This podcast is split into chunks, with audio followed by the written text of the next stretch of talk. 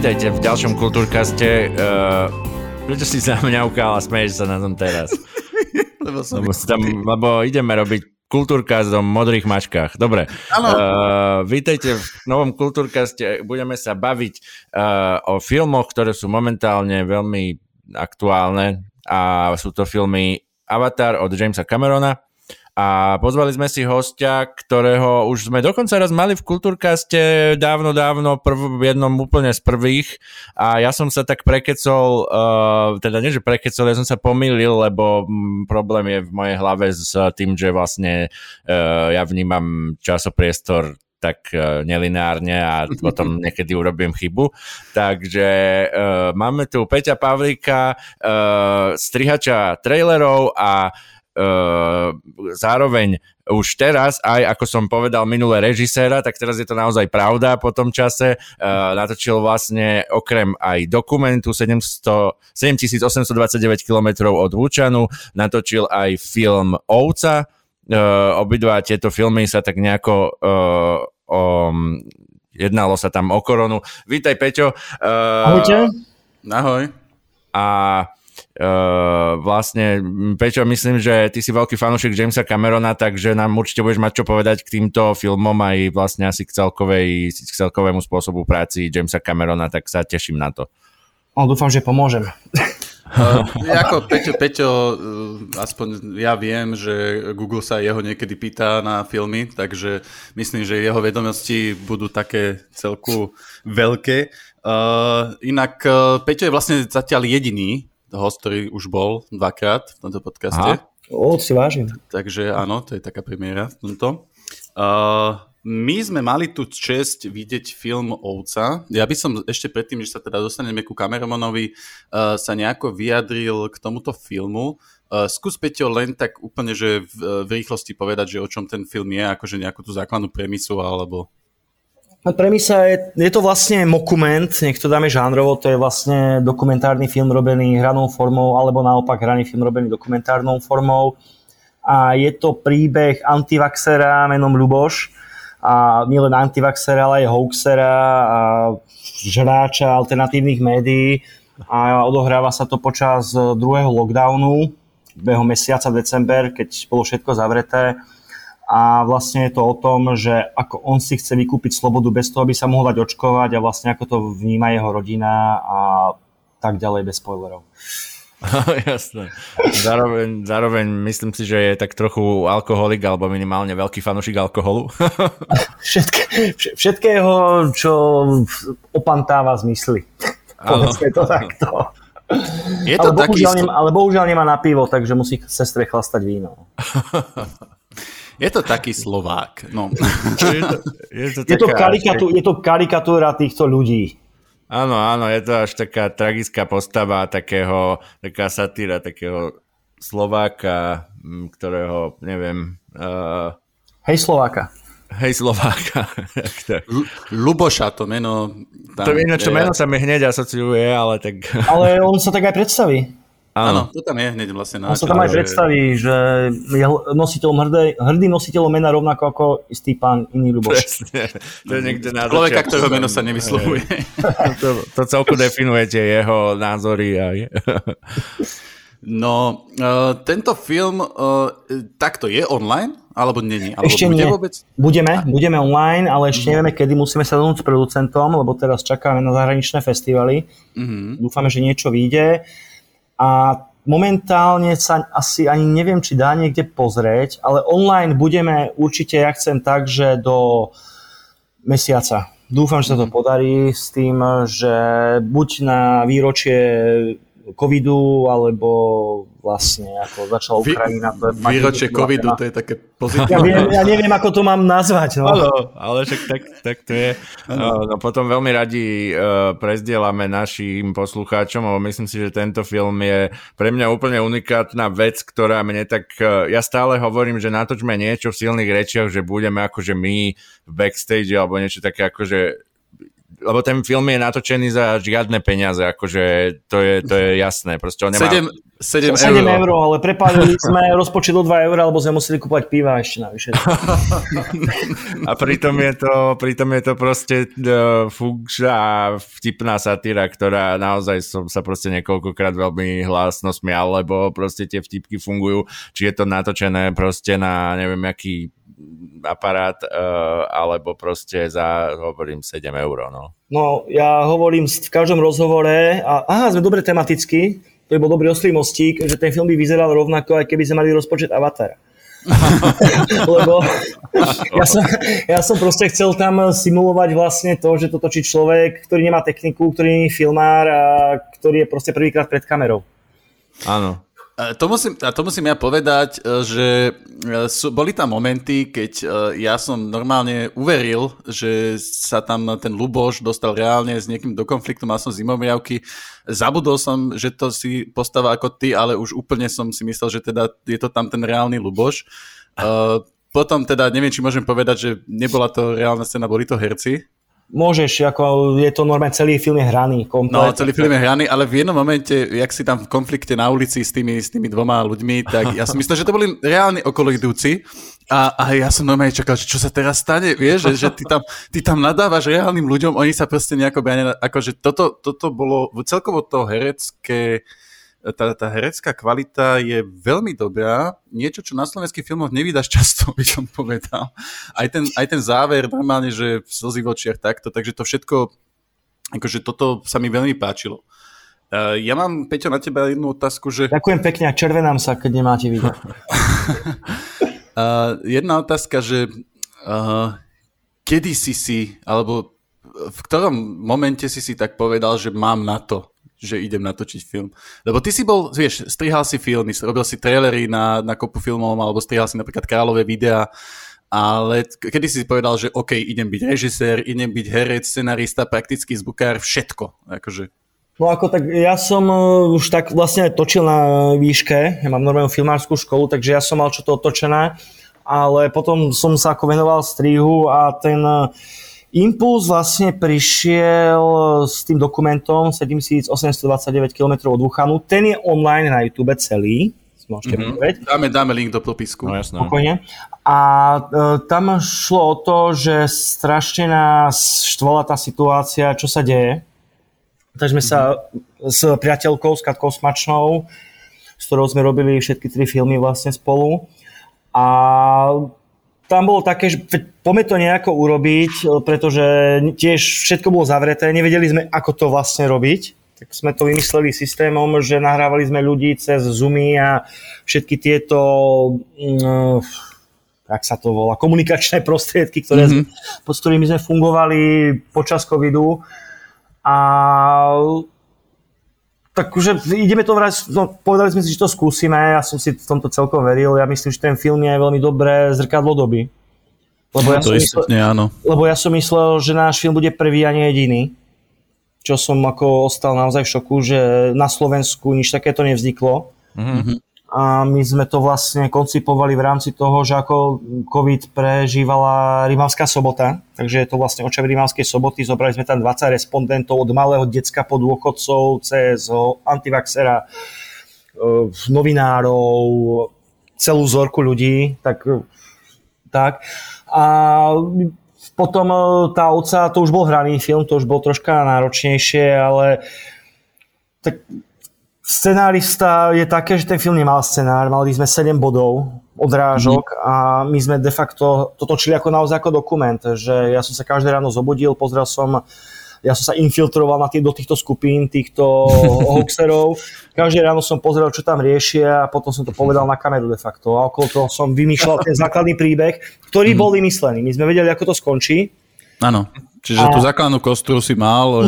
Mal som 7 bodov, že kam sa deň bude uberať. A podľa toho som ja vyberal z týchto stránok, že čo by sa nám mohlo hodiť do krámu. Jasné, takže na každý bod si stanovil 1 euro a... asi tak. Ale to vlastne vychádza. Ale ako veľakrát sa improvizovalo, lebo je tam taká podzápletka, ako on chce darovať neočkovanú krv v Rakúsku, lebo dostane za to 1000 eur. A to samozrejme vykvitlo deň predtým, ako sme to začali točiť. To bola normálne nová podzápletka, tam malo byť niečo úplne iné. Mm-hmm. Ale toto mi prišlo tak šialený bizár, že to proste sme tam museli dať. Takže tiež, ako čo sú tam trhy v Banskej Bystrici, my sme išli, Katarína išla na očnú prehliadku. Mm-hmm. Ja som nemal čo robiť hodinu, tak som pozrel a sú tu trhy, tak sme okolo toho vymysleli mikrozápletku. Takže tá scenaristická robota tam nebola nejako ťažká, hej. Mm-hmm. Vlastne to bolo všetko improvizované a točili sme to ako, my to aj hovoríme, že to ako v podstate je to dokument. Mm-hmm. Lebo je to točené. Mne sa veľmi páči ten štýl toho mockumentary, že vlastne môžeš to pozerať aj bez toho, že vieš. Ja som to pustil teda priateľke Danke tak, že som jej nepovedal úplne, o čo ide a čakal som v ktorom momente. A takých prvých 15 minút bola hodne nahnevaná, že čo je no, toto? Nám ľudia bežne odchádzali zo sál s tým, že to kreténa proste nevládzu pozerať. Mm-hmm. Majú toto doma, majú to u susedov, to akože ich sranda. Ako. Áno. A toto sa stalo v Prešove, ja som tam nebol, lebo som mal akurát COVID na festivale a nejaká pani, potom sa bola diskusia s Katarínou, aj s Klárou, aj s producentom a presne hovorila, že prvých 15 minút bola taká rozčúlená. A, lebo nevedela, kam to bude smerovať, lebo tých 20 minút úvodných sme fakt iba v jeho hlave, čo je fakt strašidelné. Ja som si to zažil, keď som bol po tých stránkach, som behal, to bolo úplne psycho. No. Ale aj tak sranda, že si vlastne... prešiel od dokumentu natáčanie, alebo takto, je natáčanie dokumentu, čiže reálneho dokumentu, ako bol ten tých kilometrov od Wuhan, rozdielných oproti tomuto mockumentary? No samozrejme, ako tak tu sme... Alebo nakoľko to je rozdielne, tak, aby som sa správne spýtal. No je to úplne iný žáner, zase, ako ten Wuhan bol de facto strihák, pretože my sme tam mali tie rozhovory s tými ľuďmi, ale gro toho filmu sú reportáže z televízie Rimava, ktoré sme prevzali. Ako regionálka, tam, sú tam videá z rôznych politických diskusí, sú tam vlastne novinové titulky, takže v podstate sme to robili ako strihák viacej. A toto bola vec, ktorú sme išli bez scenára vlastne a muselo to mať ten dramaturgický oblúk, takže úplne iná robota, no. Ja musím ešte k tomu povedať, lebo to celý čas, jak som to pozeral, mi tak veľmi z toho žiarilo, že vidieť na tom, že si fantastický strihač aj teda, že nielen tie trailery, ale ten film Kráľové videa, alebo tak, že tú veľmi, veľmi veľkú devízu máš, čo sa týka toho strihania, čo je proste v takomto niečom veľmi kľúčové. Ono neviem, či to tak vidieť akože pre každého diváka, ale možno práve to, že to nevidieť, že sa to proste dobre pozerá, že sa tam tie veci fakt dejú za sebou a nejak to nenudí nejakými tými scénami, lebo pri tom nízkom budžete to môže byť veľmi ľahké, akože že to proste nebude mať nejakú dynamiku alebo čo a práve toto mi tam prišlo, že bolo veľmi dobré. No my sme mali pôvodne nejakých 140 minút. Takže de facto je to osekané na polovicu a tam sa diali ešte iné šialené veci. Tom filme. No, už to bolo tu mač. To mi pripomína, teraz by som tak premostil s tým Avatarom, že som počul, že trojka má aktuálne že 9 hodín, že to teda zostriháva z 9 hodín Cameron. Čo je ako podľa mňa štandardný čas 1:3. Ja by som ešte premostil tak, že ty si dával, že OUCA mala v Rimavskej Sobote na konci roku vyššiu návštevnosť ako Avatar 2. Nie, mali sme viac divákov ako titulkovaná verzia Avatara 2. Okay. Na dubbing bol narvané, ale ja som napísal titulkovaná verzia. Tam bolo nejakých 17 ľudí, my sme mali 60. No dobre. Že trojnásobok Avatara sme urobili za prvý. Wow. to je pošleš Jamesovi Cameronovi, že takto sa to robí a 7 eur som na to potreboval. Film za 7 eur, ktorý trojnásobne prekonal Avatara. No moment, 7 eur stálo natáčanie, potom samozrejme ešte tam boli peniaze na grading, audio a tieto veci, hej, takže nakoniec sme boli cez 1000, hej, ale výrobné náklady boli 7. Stále to je nezávislý film. Je to veľmi nezávislý film. No a čiže môžeme premostiť postupne, alebo nie, už poďme k tomu Avatarovi, filmu z roku 2009, Jamesovi Cameronovi po dlhom čase, ktorým vtedy natočil. Ten film bol vtedy taký zlomový, tak ako sa boli nejaký King Kong, Jurský park, prípadne Matrix, tak proste Avatar bol tiež taký, že on to už dokonca hlásal s tým do kín, že nastane zlom, každý vie, že teda prinieslo to 3D. Dano to teraz pozeral ešte tiež nedávno. Áno. Ja tiež, bol som v kine na tú novú verziu, na obnovnú premiéru. Ty si videl tiež toho Avatara staršieho? Áno, teraz nedávno. Ja to pozerám každý rok pravidelne dvakrát, takže aj teraz som bol v kíne. Mm-hmm.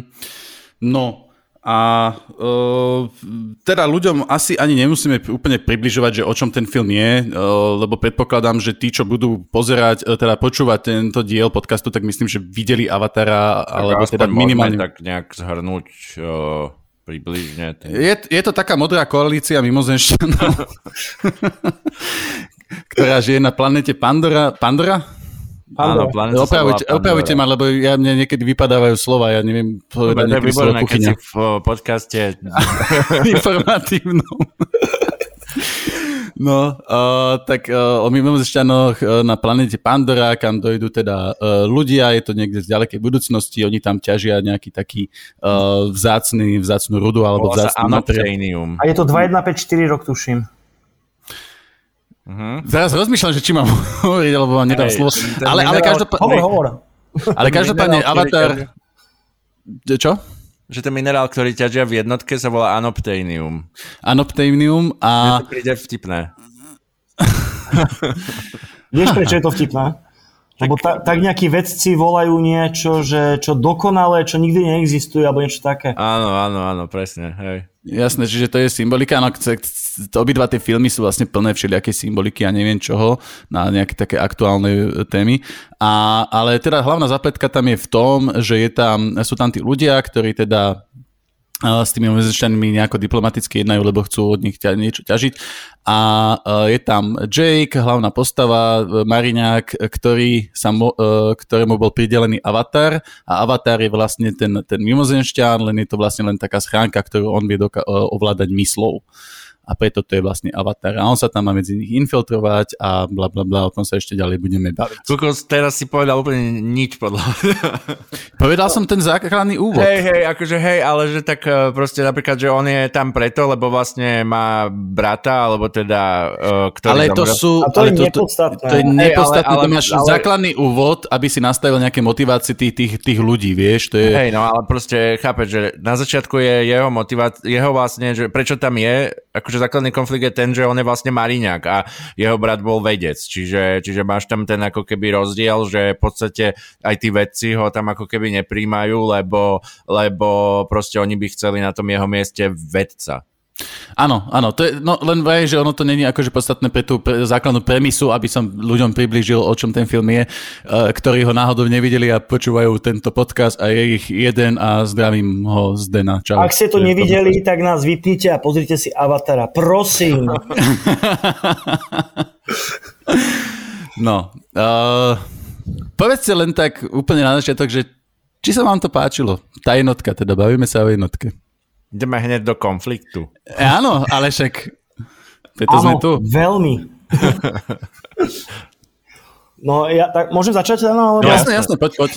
No, podľa mňa je to jeden z tých posledných tradičných veľkofilmov hollywoodských, podľa tej klasickej úvodzovkách mustry, takže ja som z toho hrozne užil a je to klasická trojaktovka, ale podľa mňa je to presne ten príklad filmu, že ako má vyzerať film s veľkým F.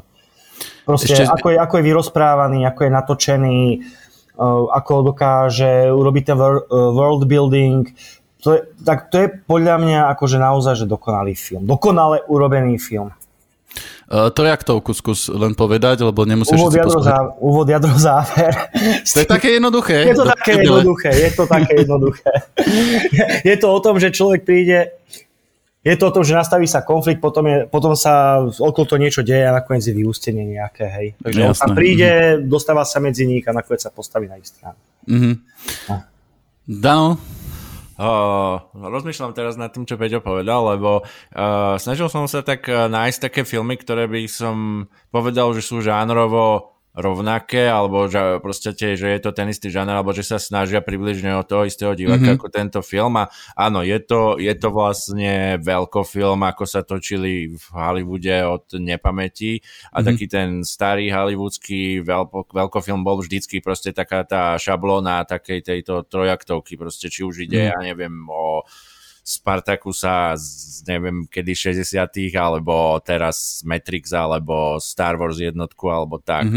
A ja mám k tomu asi taký argument, že mne tam príde, že vo všetkých týchto filmoch, ktoré spomínam, alebo aj filmoch, ktoré si viem nejako predstaviť, že by mohli byť proste v tom istom žánri ako Avatar, mám pocit, že není expozícia tak do očí bijúca. Že tento film má vo svojej prvej polovici alebo minimálne tretine strašne veľa scén, ktoré nemajú až tak hlbší zmysel, ako to predstaviť ten svet. No a predstaviť ten lore. Ale o tom to je. Zober si napríklad, teraz úplne strelím, hej, ale zober si prvého Pottera. A prvú polovicu filmu ty musíš sa do toho svetu dostať. Tam ide presne o to, že ty nejdeš na Avatar, ty ideš na Pandoru. A kvôli tomu ten film fakt super funguje, že ťa dostane do toho sveta a ty keď ho nepoznáš, že to je niečo úplne nové, tak presne potrebuješ si to vychutnať, dostať sa do toho sveta. To isté bol ten prvý Potter, tam zápletka s tým kameňom mudrcom začala od polovice.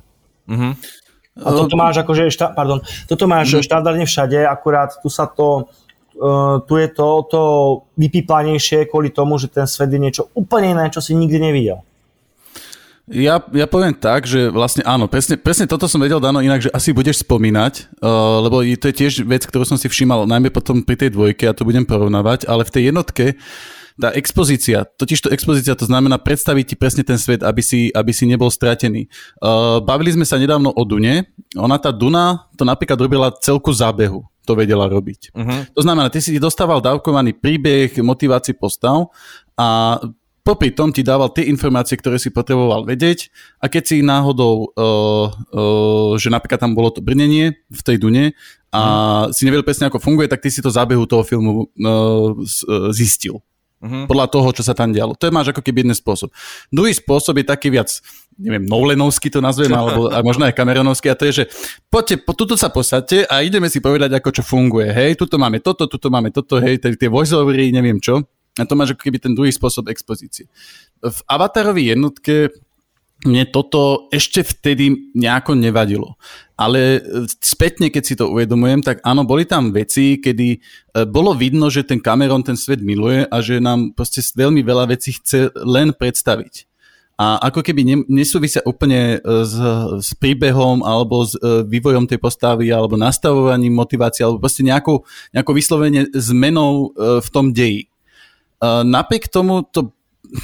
Ja, aspoň, jak si to ja pamätám, že nebolo to do tej miery, že by mi to až tak prekážalo. A musím sa priznať, že vtedy tým, že to bolo vizuálne niekam posunuté, proste to CGI vtedy bolo také, že ti neprekážalo. Neuvedomoval si ho, lebo to je, v CGI funguje vtedy, keď si ho neuvedomuješ, hej? Keď máš toho plastového Spidermana, ktorý ti lieta a vidíš proste len gumenú hračku, tak si nasratý. Ale tuto mi to proste nevadilo. Plus si mal samozrejme 3D. Hej, to je dobre spomenúť, že Avatar jednotka bol vlastne prvý film, ktorý bol takto celkovo úplne celý, že v 3D. Ako hovorím správne. Nie, nebol prvý, také filmy boli už v 50. rokoch. No, boli to... Ale nie, ešte on už predtým bola Alica v krajine zázrakov, tá Bartnová. To bola predtým? Áno, tá bola predtým. Aha, tak dokonca ten ju predbehol. Cameron to akože spopularizoval vlastne a tam on ukázal, ako sa to 3Dčko má robiť a hlavne to, že CGI nevadilo, ja to dám teraz takto troška do kontextu doby, lebo čisto digitálne postavy, samozrejme mali sme Gluma, hej, v 2009, ano. Ale boli tu... boli tu takéto pokusy, čo robil Robert Zemeckis, urobil fotorealistické digitálne postavy a vyšli z toho Polárny Express, Vianočná koleda, Bevo, Tintín. A Tintín bol potom. Ale tam proste bolo vidno, že ako ten Zemeckis išiel slepou uličkou. Ja mám tie filmy veľmi rád, všetky tri, ale technologicky proste okamžite to zostarlo. Nefungovalo to ani vtedy. A hlavne to bol problém v tom, že tie postavy mali mŕtvé oči. a tak pokožka, že bolo to presne to uncanny valley, že sme, my ľudské telo vnímame nejako, preto dobre bola aj tá Vianočná koleda, tá posledná, ten tretí film, že už bola posunutá do štilizácie istej. A Avatar urobil v tomto jednu úžasnú vec, že on proste si vymyslel vlastné postavy. Tým pádom, že v tom uncanny valley si nebol, lebo nevidel si živého Navího, hej. Mm-hmm. A druhá vec, že tam bola iná technológia, takže Cameronovi to umožňovalo to, nech oni majú živé oči. Mm-hmm. A preto to funguje.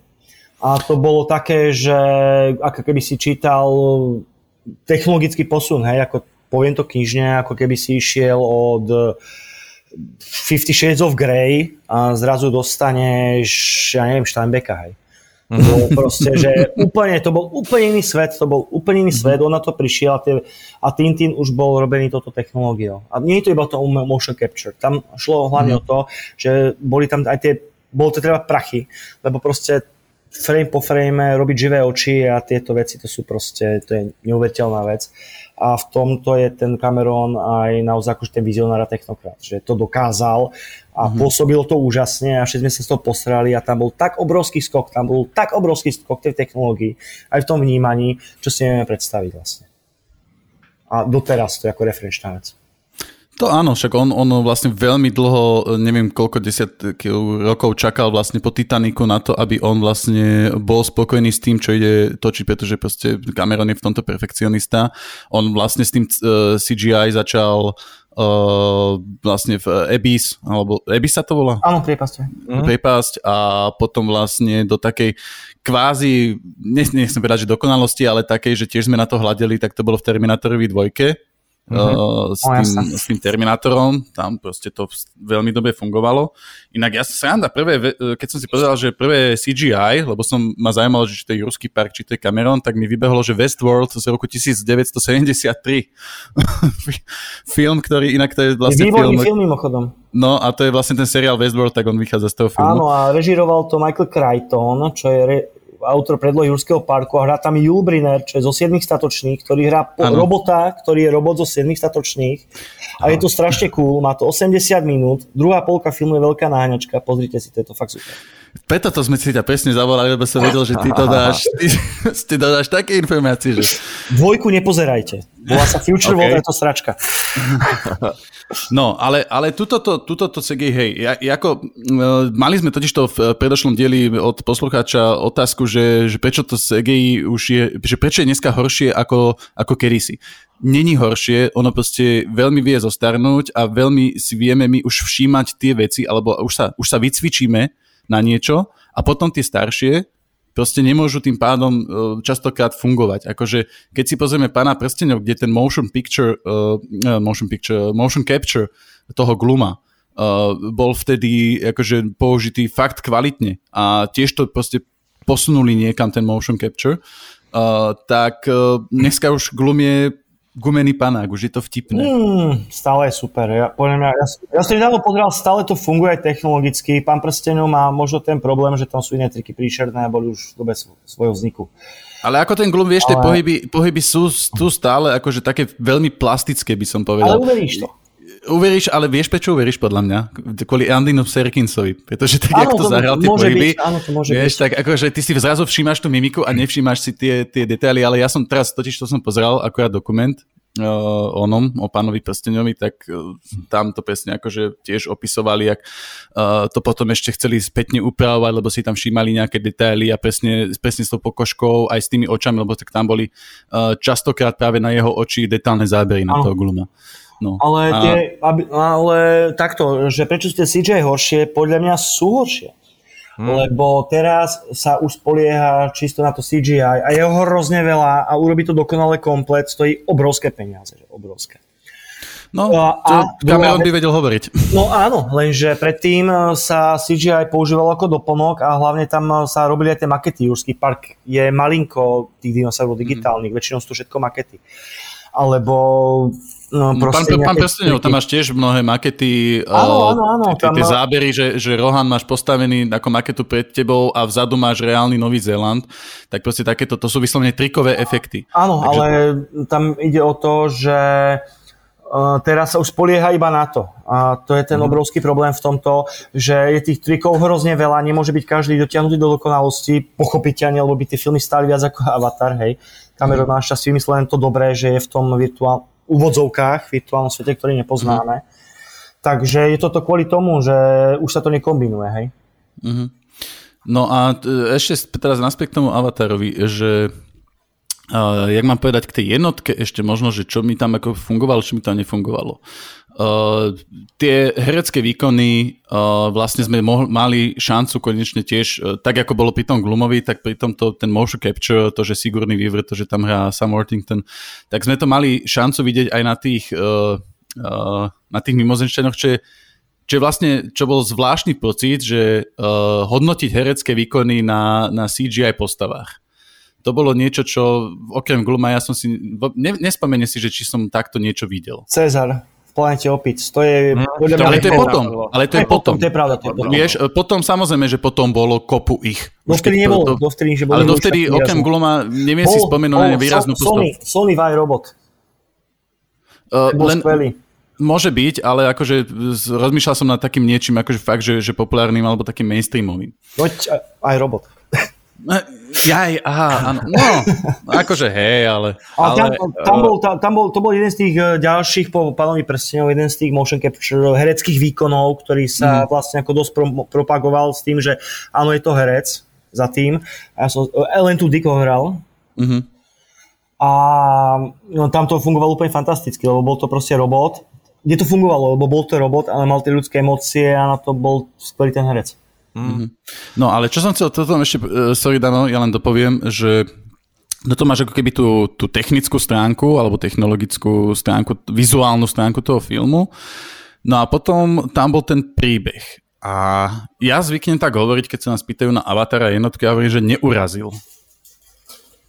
A to je možno taký najzákladnejší problém u mňa, pretože keď si porovnám filmy ako Matrix alebo Jurský park, ktoré presne boli akoby prelomové a James Cameron hlásal, že Avatar bude prelomový, tak u mňa je dôležité, aby ten film fungoval ako celok a v tomto to pre mňa prelomové nebolo.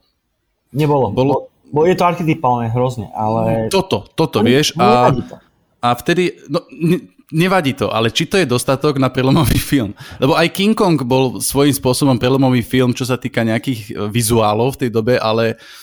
Ten príbeh je, že tam není ani príbeh. Tam je len, že tu ti predstavíme príšeru a na konci je tá silná veta. Áno, ale tak stále ide o to, že nikdy si nič také nevidel. Však pozri sa, ako vyzerali tie filmy v tom 33. Hej, bol tam aj ten neviditeľný, čo ľudia sa z toho proste, ktorý funguje doteraz mimochodom, ten Veilov s Todom Ransom, a ten funguje napríklad doteraz ešte trikovo, čo je ako neskutočné. Akože, ktorý máme rok? To je 90-ročný film.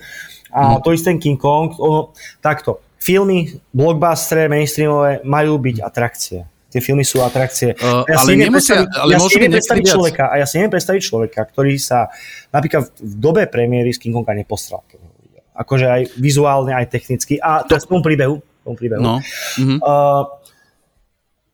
Keby podobné filmy mali nejaký nie že výraznejší, ale originálnejší príbeh, alebo výnimočnejší, odvádzalo by to pozornosť od toho, že odvádzalo by to pozornosť od toho zážitku.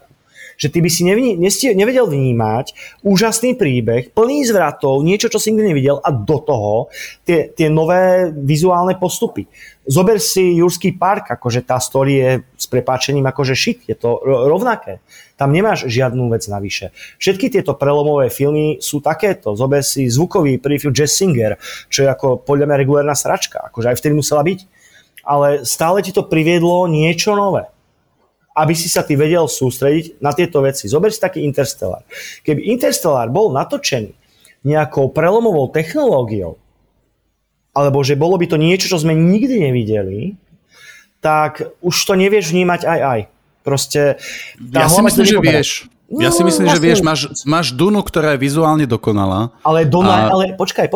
Duna není typ filmu ako Avatar. Veci ako Duna si videl. Videl si minimálne Lawrencea z Arábie, videl si jak sa to volá, no videl si tú pôvodnú Dunu od Lynča, videl si seriály, proste je to púšť, to nie je, že nový svet. To nie sú proste nové veci, čo si v živote nevidel. Je to nový svet, len ale... je to vizuálny nový svet, je to sociologický nový svet, filozofický nový svet, to je politický alebo tak. Ale je, že ako... ono dá sa niekedy vložiť viac a vrajím, akože stále. Ja Avatar jednotku nekritizujem z toho hľadiska, že by to bola sračka, čo možno Dano bude, keď sa dostane k slovu, ale akože hovorím, že mám pocit, v Jurskom parku tá myšlienka a vôbec tá základná premisa, ktorá bola jednak originálna a jednak to bolo silné. Ty si pamätáš aj tú myšlienku. A samozrejme, že možno ten stred toho deja je viac taký blockbusterový, ale proste tým, z akých predlohy čerpal Spielberg, tak proste mal už v tomto troška vyhraté.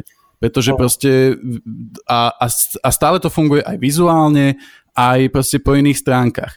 Matrix, jednotka, to má všetko. Dvojka, trojka, to... Hej, to sa super, nemusíme baviť. Ale Matrix jednotka funguje akože po všetkých stránkach, podľa mňa. Áno, ale nebolo to vizuálne až taká... Akože nebol to až tak prelomový film. Až tam ten bullet time, ale nebol celý film takýto. A zober si napríklad Avatar... Ale to sme sa bavili, lebo ono vlastne, vieš, ono nemusíš mať vyslovene, že CGI, CGI alebo niečo priniesol. On priniesol napríklad dystopickú víziu, akože boli predtým samozrejme tie filmy, niektoré, ten Smrtihlav, neviem, jak sa to volá v origináli. Dark City. Ale proste Matrix to tiež potiahol niekam a lebo mali sme vlastne jeden z prvých dielov, ten nových, tak vlastne Matrix ponúkol niečo nové, originálne. Fungovali tam nejaké vizuálne, čiže tie vizuálne veci ponúkol nové, ale nie CGI, ale proste po vizuále, že ako môže vyzerať svet, že tie rôzne filtre a neviem čo. A zároveň fungoval originalitou príbehu a originalitou svojím spôsobom aj dejom. No dejom ani nie, veď to je normálna šablóna ten film. Akože to, že sa odohráva... Matrix má tú úžasnú myšlienku, hej? Na ktorú je narúbovaný na story obyčajného Bčka. Ten film je ako v podstate de facto ako príbehovo, odkiaľ to ako smeruje kam, je hrozne Bčkový. No super je v tom, že máš tú ústrednú myšlienku, ktorá funguje si na tom Matrixe, Matrix Eziu, a funguje to v rámci mindfucku. A tieto veci má aj Avatar. Problém je v tom, že téma ekológie je, akože samozrejme vieme o tom, že buďme dobrí na prírodu, lebo sa nasere a pomstí sa nám. Hej? Ale Avatar má tieto veci. Avatar má tie presahy. Napríklad, zober si to, v ktorom filme si videl o mimozemšťanoch, o boji mimozemšťanmi s ľuďmi, kde ľudia by boli za záporákov. Vieš, zober si to tak, že jak si to robia stranu, že je to Pocahontas, hej? Tak ja verím tomu, že ten Cameron, to nie je Pocahontas, ako je to Pocahontas v rámci toho, že to je vlastne objavenie Ameriky, vlastne tí ľudia, ľudia sú ten Cortés, vlastne. Objavovanie nového sveta, plienenie, to je proste silná metafora toho, ktorá sa stratila v tom, že je to animovaná Pocahontas, čo není. No ono práve to je to, že tá symbolika tam je tak zrejmá vlastne ako Tanec s vlkmi, alebo proste aj Posledný samuraj. Alebo Posledný samuraj Pocahontas a pre mne to hodne pripomínalo aj Princeznu Mononoke, ktorá je viac fantasy zase, že tá symbolika tam bola dosť zrejmá, akože v tomto. Čiže ja som tam videl, akože ja som sa nedokázal na to pozerať už v tej dobe bez toho, že okej, toto je Tanec s vlkmi. A to teraz akože není nejaká kritika, pretože vravím, stále ma to neurazilo a ono není nezlé si zobrať proste myšlienku, ktorá je stará a bežná a neviem koľkokrát už požívaná a aplikovať ju kvázi na sci-fi alebo sci-fi fantasy alebo teda na nejaký nový svet a tam ukázať tie veci. Lebo tam boli silné veci, ako ten strom, ktorý vlastne zničili v strede filmu, základný plot twist, kde sa zmenili motivácie proste rôznych tých postav, tak to bolo niečo úžasné a bolo to aj niečo, čo som dokonca až tak nečakal, že fakt, akože idú ľudia proste toto spraviť, fakt akože idú proste zdevastovať neviem aký posvetný úžasný strom. Takže toto tam bolo, čo sa mi páčilo. Ale to je vlastne to isté, ako keď mimozemšťania v Deň nezávislosti odpálili Bielý dom alebo Sochu slobody. Len to bolo pretočené, vieš. Áno. Len tuto, ako keď si za tých mimozemšťanov dosadíš Indiánov, tak vlastne vieme, o čom sa bavíme. Je to vlastne až taká polopatistická symbolika toho. No je to mainstreamový film pre každého od 10-ročného decka po 80-ročnú babičku. Preto je ten film taký úžasný, že a preto má ten dosah. Áno, a preto som povedal, že ma neuráža. No mne práve akože táto ekologická zápletka príde ako jeden z takých plusov toho filmu, lebo tá je naozaj nadčasová a akože keď sa bavíme o tom, že teda fungovalo to od nepamäti, tak tam nevidím problém, lebo to už aj Star Wars je mýtus hrdinu, ktorý fungoval od nepamäti, od antických čias a toto nevidím ako problém a tá zápletka je tam možno aj spravená zaujímavo, keď to človek pozerá možno druhýkrát, tak sa tam viacej objavia také veci, jak napríklad na toho Jakea Sullyho napadajú také tie semená z toho stromu svietiace, také niečo, tak už to akože dáva taký zmysel, aha, jasné, to je strom, ktorý má vedomie a týmto si ho ako keby možno nejakým spôsobom zvolil, alebo proste je to nejaká vec. No ktorá... si ho čekuje, vie, že... Hej, ale proste akože na prvé pozretie to podľa mňa není jasné tak, ako...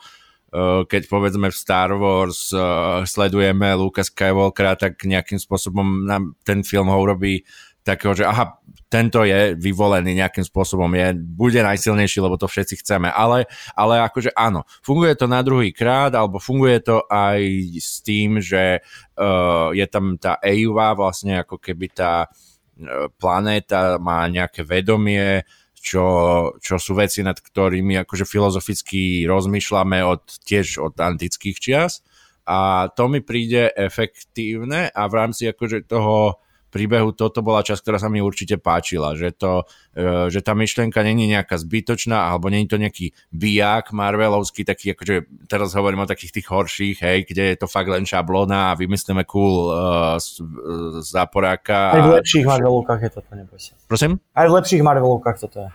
Áno, no tak to už... najlepších. to už asi by sme možno tiež našli nejaké rozdiely, ale tak akože myslím si, že určite vo veľkej časti a toto pre mňa je veľký rozdiel medzi Marvelom a DC. Zase o tom rozprávam inak. My už musíme o tom spraviť diel, lebo ja mám pocit, že v každom dieli rozprávam o komiksových filmoch. Pozveme niekoho zase, áno, neboj sa. Hej. No, môžeme spraviť aj taký, že konfrontačný zase. No a toto je práve vec, ktorá sa mi páčila, lebo je jasné, že tam je akože ten world building je tam, a toto je veľmi unikátne v popkultúre alebo v takých filmoch veľkorozpočtových. Star Wars to proste nemal, Matrix to proste úplne tak až celkom nemal a viacej filmov to nemalo, proste domyslené do takého, že od začiatku vieme, čo ideme robiť a každá vec tam má svoje miesto. Toto mi príde na Avatarovi unikátne, lebo ja chápem, že on keď teraz točí 2, 3, 4, 5, tak má stále o čom, lebo ten svet nie je taký, že musím teraz záradom vymýšľať nejaké proste základy toho sveta alebo niečo. Čo je pre mňa také, že mi na tej jednotke vadilo, je proste to, že ja som sa reálne, proste áno, keď som prvýkrát videl Avatara jednotku v kine pred miliardou rokov, samozrejme v 3D, bol som ohúrený a celý čas vlastne, aj keď tam bola tá expozícia, celý čas ma to bavilo pozerať, lebo nič také som nevidel, to je akože reálne, proste vtedy bolo ďaleko ďalej ako všetky počítačové hry a všetky filmové efekty. Čo sa ale stalo, bolo, že tak ako aj ja, aj veľa ľudí na svete na ten film prakticky zabudlo potom, ako bol ten taký boom.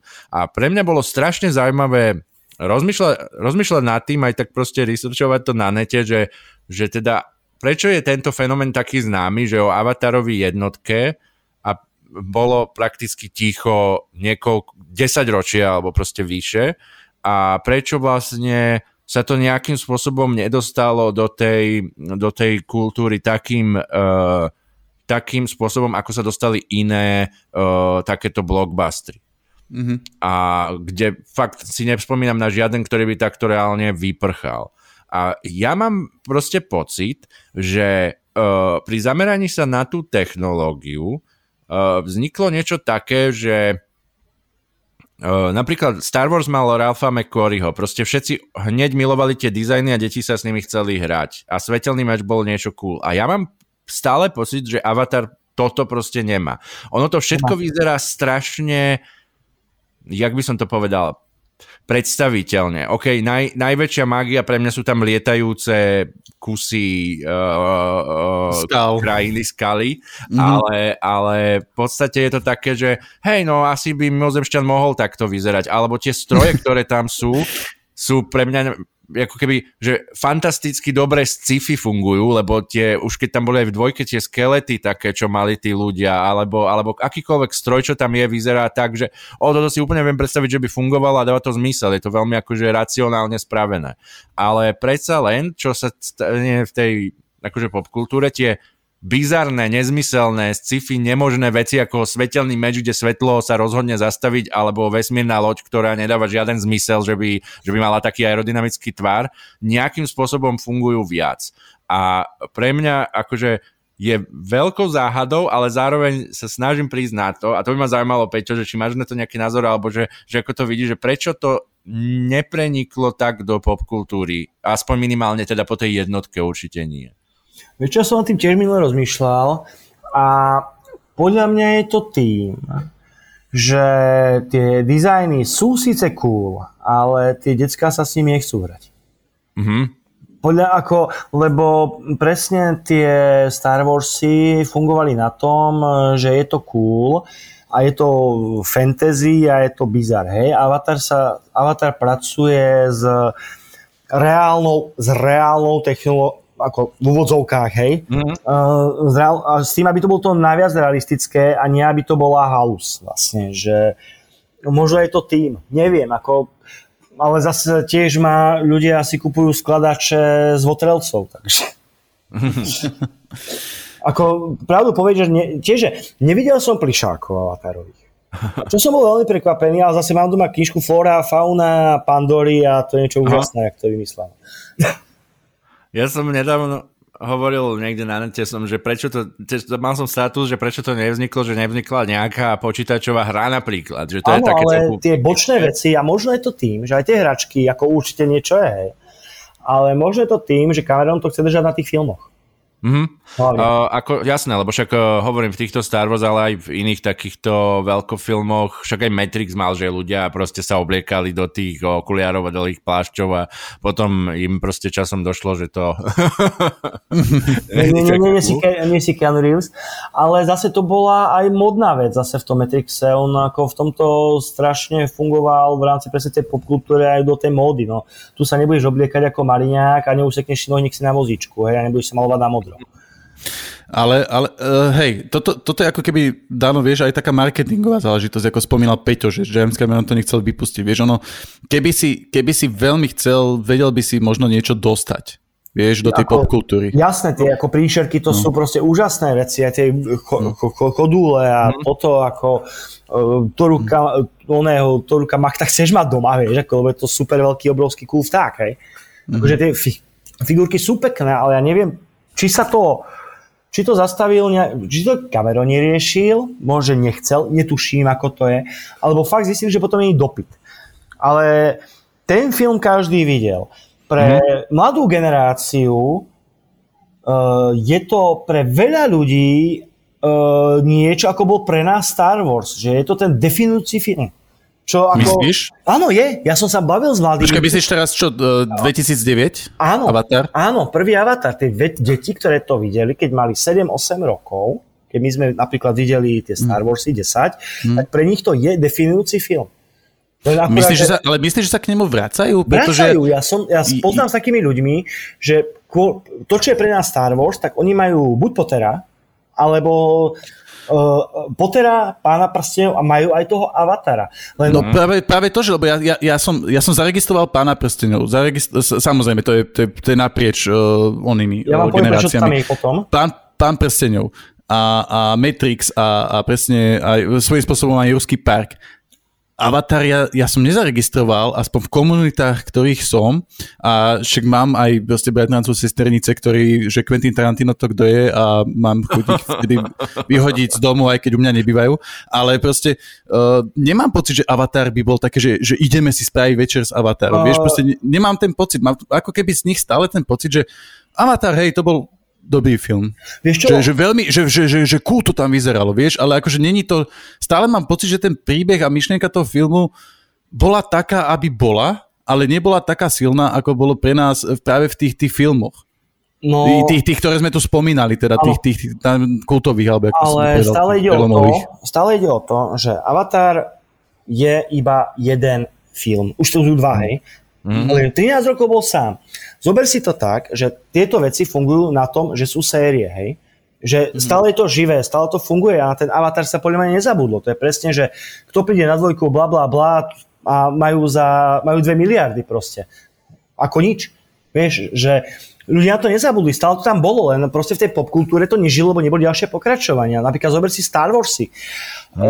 Tam boli tie od 77 po 83 vznikli veci, hej? Tie tri hlavné filmy, boli potom nejaké seriály, boli komiksy, boli knižky a všetky tie šity okolo. A zrazu v 90. rokoch sa Lucas rozhodol, že ide robiť tú novú trilógiu, hej? A zrazu zistil, že Star Warsy už nie sú také živé. Tak urobili to, že vrátili do kín tú pôvodnú trilógiu a ukázali, že áno, má to silu a vrátili to naspäť do povedomia, lebo ono tie série, keď skončia, tak zabudne sa, vieš, aj ten Potter teraz, hej, akože je to 10 filmov teraz už, či 11 už, koľko je s tými fantastickými nešťastnými zvieratami, ale... Fantastické nešťastné zvieratá, ako sa ich zbaviť? Hej, no. Ale ten Potter už beží stále v telke a tým je živý. Pán prsteňov beží v telke, je stále živý. Máš tie komunity, hej? Ale podľa mňa, keby tie Avatarov Cameron vysúkal v tejto kvalite, ako je tá dvojka, keby vysúkal 3 za sebou behom 8 rokov, tak to funguje rovnako, tá fanúšikovská komunita. Lebo ktorý máš ako jediný film taký, že nemáš tie veci okolo toho, ako podľa mňa neexistuje, hej? Mňa ináč teraz zaujalo, jak si povedal to o tej telke, že no pre mňa napríklad Harry Potter však 2001 je prvý diel a proste to je neuveriteľne živé a deti to milujú a nie že deti, proste všetci, to je tak naprieč generáciami a je to proste, fungovalo to. Samozrejme tie filmy majú kolisavú kvalitu, ale to je nepodstatné, to má Star Wars a každý taký veľký franchise, ale... Jak si teraz povedal, to ma napadlo presne, ak si povedal, že beží to v telke, tak áno, keď beží, ja neviem, Harry Potter v telke, alebo Pán prstenov v telke, alebo proste takéto filmy, tak v podstate s tým získaš ten zážitok, alebo by som povedal, veľmi blízky tomu, ktorý si mohol mať v kíne. Akože, dobre, nie každý má úplne najlepší televízor a najlepšie audio doma, ale... Ale poviem to tak, že keď si pozriem teraz ja napríklad Pána prsteňov jednotku u mňa doma, tak mám možno 85% zážitok proste toho, čo mám v kíne, lebo mám fakt dobrú výbavu a viem, že som si ten film užil veľmi dobre. Ako ja osobne mám kino stále najradšej a je to podľa mňa spôsob, ako pozerať veľkofilmy úplne jednoznačný, ale viem, že som doma mal ten zážitok. Ale myslím si, to mi...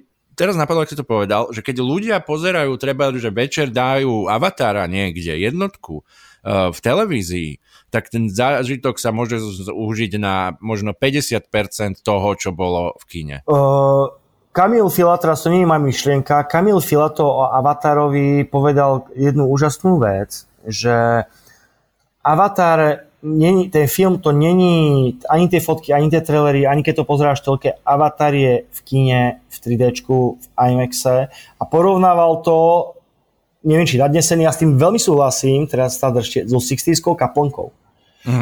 Že je to proste to, že keď pozeráš na fotkách ten strop, tak je to akože pekné, hej, ale keď sa tam postavíš, tak sa ideš toho posrať proste, že je to, že on to presne tak porovná, že Avatar nie je to, čo vidíš v telke, čo si pustíš na blúčku, čo si pustíš na DVDčku doma, čo si vidíš v telke. Proste Avatar je to, že si v tom kine a je to ten zážitok a to je Avatar.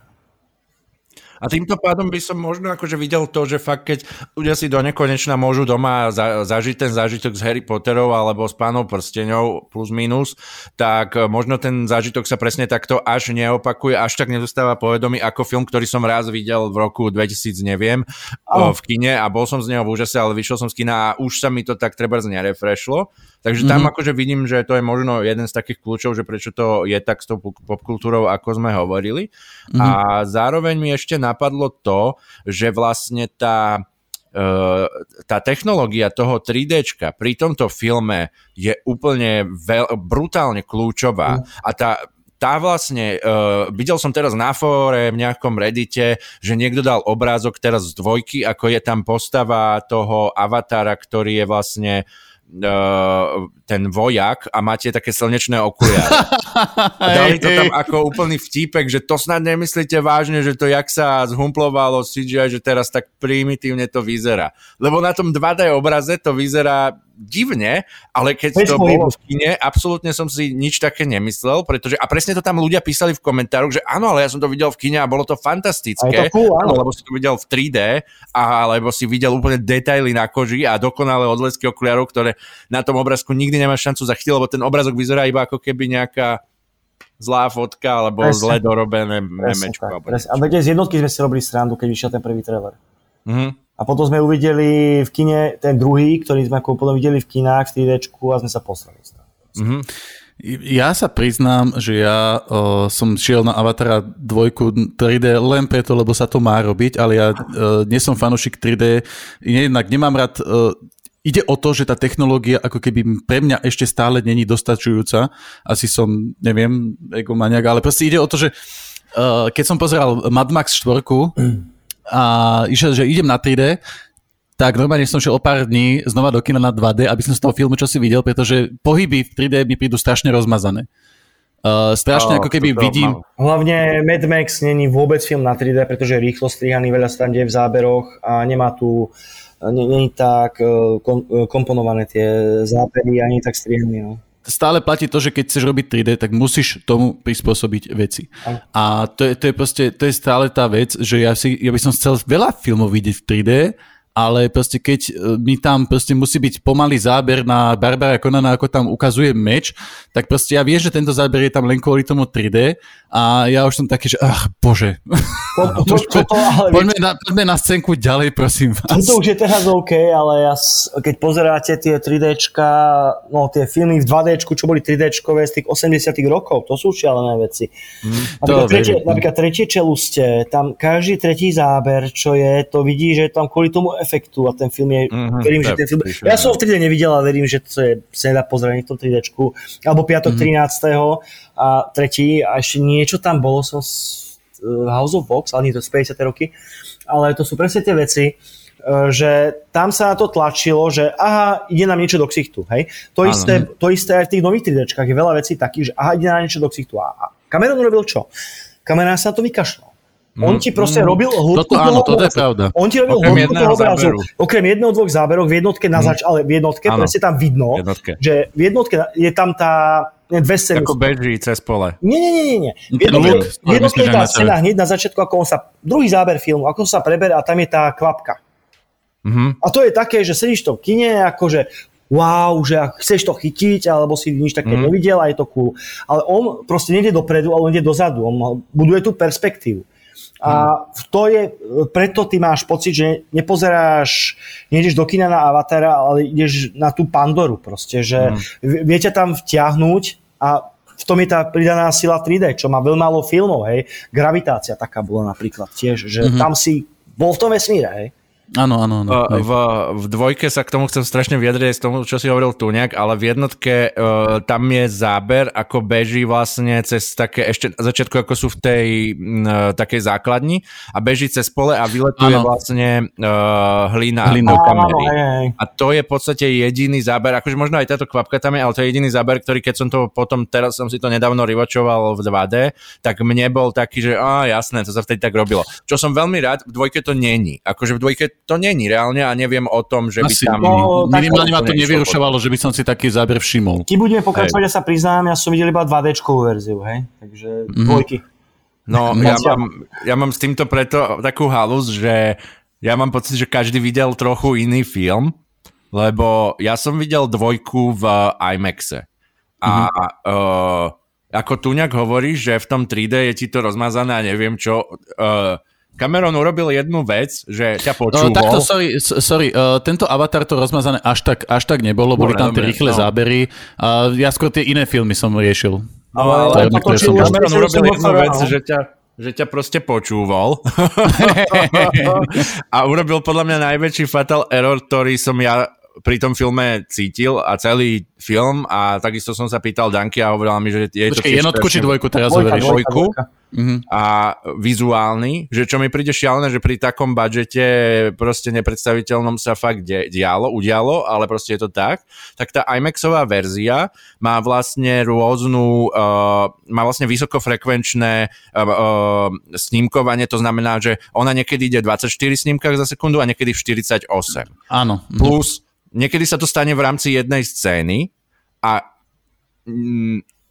je to podľa mňa úplne evidentná chyba, lebo všetci sme si to všimli, strašne veľa ľudí, keď som potom čítal, na ne to kritizovalo, lebo áno, tie akčné scény vyzerajú ako niečo, čo si nikdy v živote nevidel, lenže je to, lebo je neuveriteľné vidieť v tej vysokofrekvenčnej v tom obraze. Počkaj, vidieť treba... Ja to ešte vysvetlím divákom, či poslucháčom, že to 48 HFR, to je ten takzvaný telenovelový efekt. Áno. Čo máte na televízore, keď si ho zle nastavíte. Takže to vyzerá všetko ako telenovela. Môžeš pokračovať. Alebo ako z divadla, ono je záber presne. Maťko to má a ja mu furt hovorím, že nech si to vypne. Áno. A že Ňošok, ja som si na to zvykol, že to je strašné. Každý akčný film vyzerá jak proste slovenský. Áno, toto som chcel vysvetliť, môžeš pokračovať. Toto ináč veľmi som rád, že si spomenul, lebo Kamil od nás Výšky mal raz status na Facebooku, že kúpil som si nový televízor a bol som ho vrátiť, lebo vyzeralo všetko, že pozeral som film s Willom Smithom a vyzeral jak telenovela, tak som vrátil televízor. A ja som myslel, že mňa jebne, vieš, že proste reálne si tam nevypneš to motion plus neviem čo, proste nejakú hovadinu, ale asi to není taký zlý televízor, ako vieš, stará Orava, čo sme mali. Ale tak...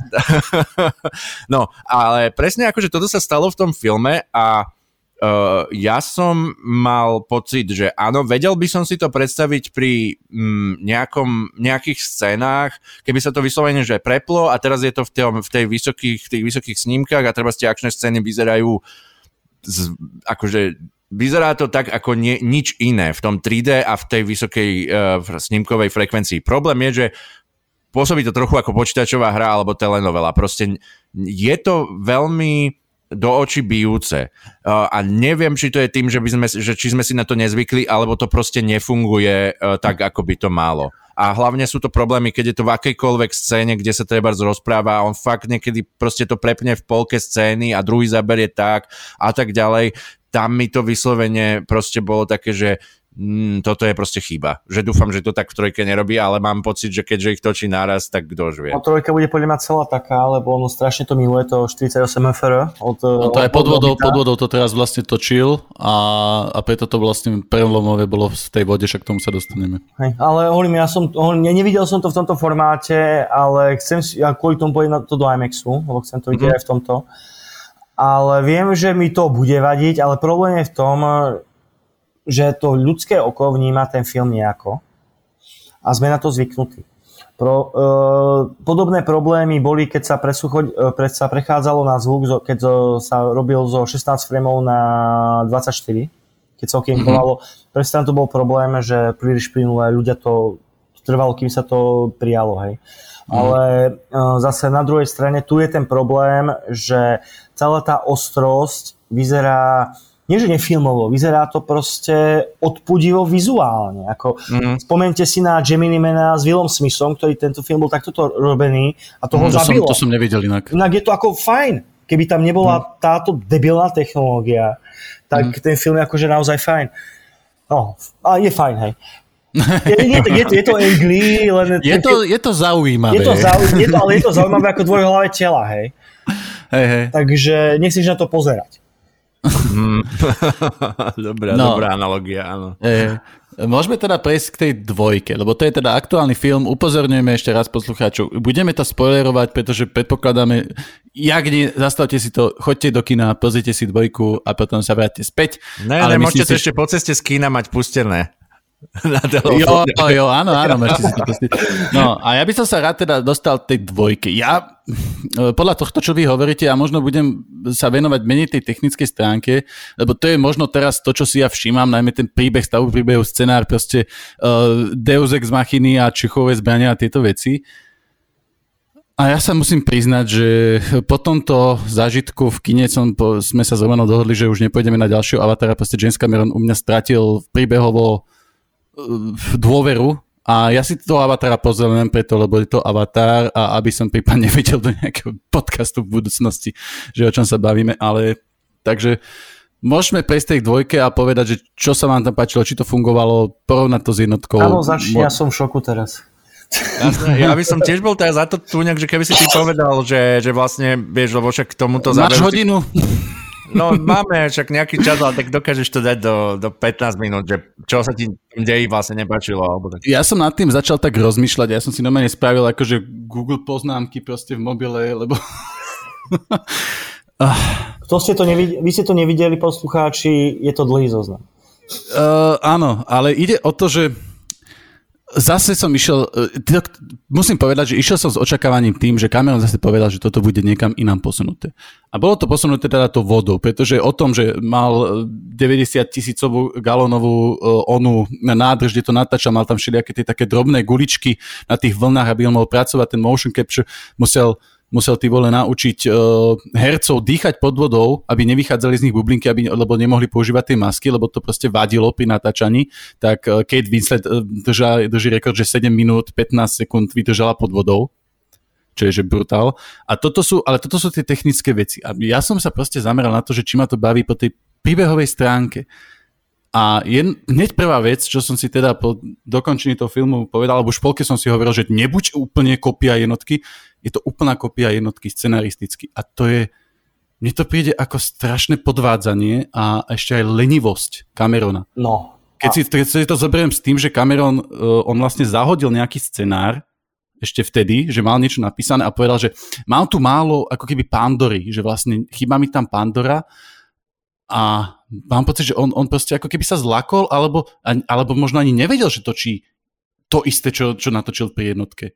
Tam sú úplne tie základné premisy, úplne tie základné motivácie tých postav, tam je proste, ja to potom sa k tomu možno dostanem, len vrajím, nechcem hovoriť 30 minút teraz v kuse, ale proste tam sú jedna k jednej proste príbehové, dejové prvky. Ja ti to potom vysvetlím. Takže toľko na začiatok, ja k tomu. No a ja k tomuto poviem to, že ten druhý Avatar je klasické Cameronovské pokračovanie a ja som v tom, že ty si taký ako veľa ľudí našej generácie, čo videla veľa filmov, sme rozmaznaní.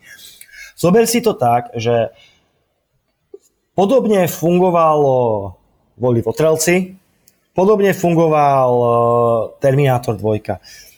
A ten príbeh, to ako je postavená tá dvojka, je ten istý princíp, to klasické Cameronovské pokračovanie, že je to to isté, iba trošku inak poskladané s rovnakými scénami, s rovnakými hláškami.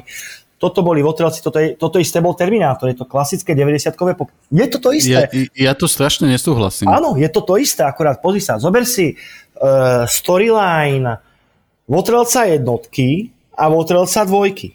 Je to úplne de facto to isté. Akurát Cameron to troška občas posúval to troška inými cestičkami, ale tá storyline je rovnaká.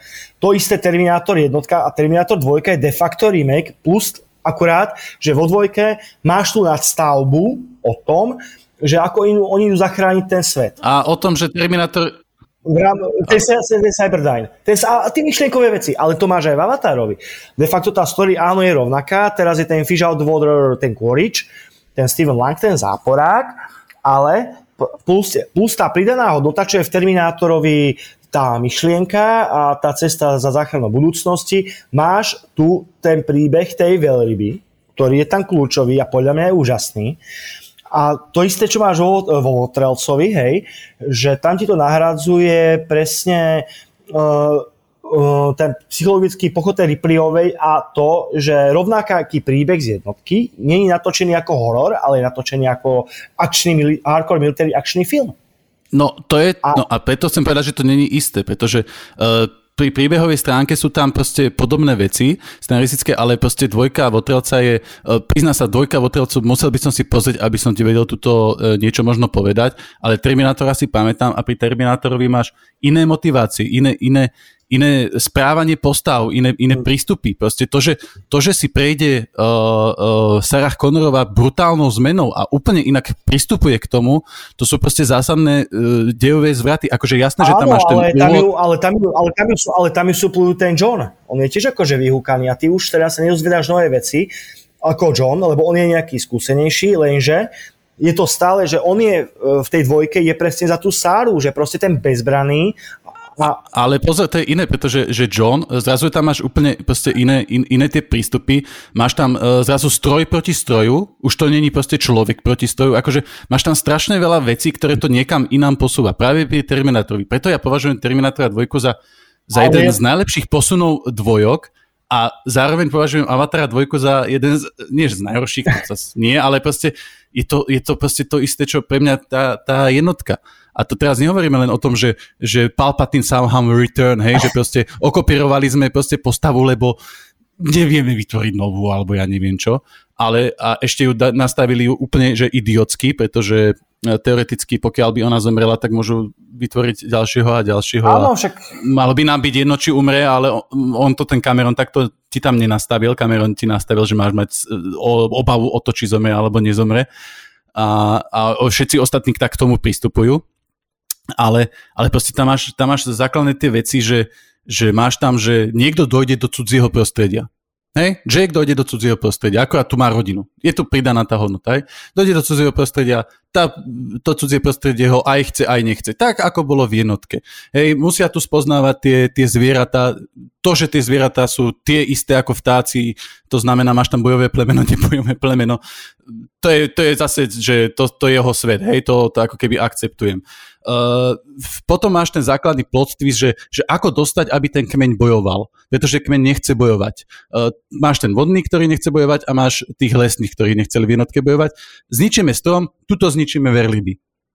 Tá verliba ale nahrádzuje ten strom. Ale áno, ale že takto rovnako funguje aj Votrelci a Terminátor. Čím pre Boha nemyslíte si, že mám niečo proti druhému Terminátorovi a Votrelcov, tie filmy sú dokonalé, hej? A sú lepšie ako Avatar, aj ako Avatar 2. Ale tam, keď si tie filmy akože pustíš pod sebou, hej, tak pochopíš to. Len tu, napríklad aj vo dvojke je tá pridaná hodnota o tom, napríklad, že čo je úplne úžasná vec, ten film ako je štruktúrovaný, jak preskakuje medzi tými postavami, nemáš tam tú definovanú hlavnú postavu, ktorý preskakuje medzi tými deťmi. Mm-hmm. Potom tam máš proste ten stred, ktorý pomaly ako Terensa Malika, proste prírodopisný film je s tou veľrybou. Áno, to je najdražší dokument, aký bol. Ale je to úžasné, to je podľa mňa ako najlepšia pasáž toho filmu. K tomuto sa potom dostanem, že toto je najzbytočnejšia pasáž pre dievo v tom filme. No ale nie, ale to je presne to, o čom je ten Avatar, že spoznávaš ten nový svet, aj tam krásne intimné výsledky, je akože fakt bez rády, je tam krásne intimne vystihnutý život veľryby proste, čo je úplne geniálne. Je to geniálne, len to absolútne, keby si ju vystrihol z toho príbehu, ale tak ten príbeh je taký istý. Tak to máš rovnako z hociakého filmu, môže niečo vystrihnúť a niečo tam stane, hej. Nemáš toto isté, zase, lebo tam sa ti zmenia ako keby motivácie niektorých tých postav, vieš. Strom z jednotky nemôžeš vystrihnúť. Áno, pretože, hej, dobre, povedal som bol príklad, ale ja verím tomu, že mňa to hrozne bavilo tu. To sa mi akože, to sú pre mňa úplne to je ten highlight toho filmu. To, že to ľudí baví, to vôbec nerozporujem. Počkaj, áno, a teraz, bohužiaľ žijeme v dobe, že už nikto veľký film nenatočí uzavretý. A ja verím tomu, že ten Tulkán bude proste kľúčová postava v ďalších dieloch. Že ti ho proste predstavili. Aby s ním ďalej mohli pracovať, ako sú ďalšie tie postavy. Lenže toto sa dá tiež niekedy lepšie a ja mám pocit, že proste Cameron tuto On si tam dal, je tam tá ženská postava tej onej, ktorá tam ako keby zatiaľ nezahráva ďalšiu rolu a je tam len spomenutá, že teda ona asi bude veliteľka tých ozbrojených síl, ktorá proste bude anihilovať celú tú planetu. To akceptujem, to je ako keby trailer, ako keby na tú trojku. Ale tá dvojka príbehovo vlastne nás ako keby až tak nikam nezmenila. Vieš, lebo keď máš série ako Matrix alebo Pán prsteňov, kde máš premyslené tie diely, tak oni tam majú tie veci, ktoré sa nejako vyvinú. Ten film inak funguje častokrát aj uzavreto, že sa tam nejaké proste charakterové oblúky a nejaké príbehové oblúky dejú, ale ten film, že zaujíma ťa, že čo sa stane ako keby ďalej a takto. A tuto pýtam Avatarovi, ja mám pocit, že tá dvojka, že jednotku si on spravil ako pilot, v dvojke to len zopakoval, že ona nás oproti tej jednotke nikam neposunula. To si nemyslím, akože tie postavy sú úplne inde na začiatku a na konci. Prvých 10 minút stanovilo, že bude anihilovaná planéta, ale už sa to nerieši. Potom, jak odíde do vodného sveta, tak je to jednotka. A? Pretože tam sa nič nerieši. Tam sa zabudlo na to, že sa majú vykinožiť. Ale však sa tam rieši, že celý čas tam ten Quaritch... Nie, oni len chcú zabiť Jakea. No áno. No ale nechcú anihilovať tú planetu. Oni chcú len zabiť Jakea. Vieš, že proste ono sa úplne zabudlo na to pôvodnú premisu. Keď začínal ten film, ja som bol, že wow, okej, tuto proste to bude nejaké zaujímavé. A jak on odletel, ja chápem. Tak jednak to, že to sú tam logické diery s tým, že prečo ten Mariňák, ten zlý, jak sa volá, Quaritch. Tá zlá postava? Quaritch, tak on v podstate, že prečo nejde a nevyvraždí tých ľudí v tej dedine, že prečo on je tak naviazaný na toho Jakea, keď až tak nemá byť. A prečo vlastne aj tá ona, keď majú toho Spidera, tak proste nejdú vykinožiť a zamierávajú sa na toho Jakea. Že oni už zavodli na tú dedinu, alebo že čo sa deje na pozadí, vieš? Akože normálne, že scenaristicky, že to si nevšímajte, hej? To sa deje na pozadí a hádam nejako to dajú. Lebo hej, to je chlapici. Presne to, že ten film je o tej rodine. Zoberli si to napríklad takto, že podobným systémom napríklad, mimochodom tak fungujú aj moje filmy. a dobre, ja poviem tú referenciu. To je Spielbergová vojna svetov, prípadne znamenia, hej. James Cameron nás počul a tak Peťovi vypojil sluchátka, takže teraz nemá tu iný hlas. ale neviem prečo tebe, keď ja sa sťažujem. Dobre, ty si tam vlastne teraz si spomínal... Vojnu svetov sme riešili. Áno, vojnu svetov, že tá rodina na pozadí. Hej. Áno, ešte len, že Dano by potreboval za 25 minút zhruba odísť, tak dobre, to potom zafrejmujeme nejako. Dobre, v rýchlosti to iba poviem, že on to funguje presne na tom, že niečo sa deje a na pozadí nejaká katastrofa a nevenuje sa to proste tým vojakom, tí, čo majú proste riešiť tieto veci, ale ako to ovplyvňuje proste tých ľudí zo spodu. A mne to presne takto prišlo, že on sa sústredil na tú rodinu a nech sa bez ní, ty vidíš iba to, čo vidia tie hlavné postavy. Aj Potter tak funguje. Ty nevidíš, čo nerobia čo sa deje akože globálne, ty vidíš iba to, čo oni. Zober si to Pottera 7, že ty keď sú tie debilné pasáže v tom lese, čo všetci nenávidia, tak je to o tom, vieš, že vonka vzúri niečo veľké, hej? Ale je to gro, je v tých postavách. Toto je vec, ktorú práve že ja milujem. Ja milujem vojnu svetov, hentu scénu v tom lese považujem za jednu z najlepších her celej série Harry Potterovi. Nielen preto, že tam je Nick Cave a hudba, ale akože mne vadí skutočne to, že dobre, že keď si vybral, že teda túto rodinu, tak jej nedal ako keby nový príbeh. Skutočne ja mám pocit, že ten scenár, že skutočne tie veľryby sú len nahradení tým stromom a ešte teda poslednú sťažnosť, ktorú na ten film dám, a to je to známe teda tieto rukojemníctvo, ktoré není tam jedno rukojemníctvo. Nie sú tam dve rukojemníctva, ale dávame ma 4 rukojemníctva za film. Ale dobre, tam si aj na to robí akože srandu. Ale keď už teda to ide točiť o tej rodine a on tam zakomponuje tú veľrybu, ktorá má byť tým stromom v tej jednotke, čiže tým plot twistom, tým zvratom, kedy sa celá tá dedina zapojí a ide bojovať za tú rodinu, tak kde je na konci filmu tá dedina? Kde je počas tej rukojemníckej drámy?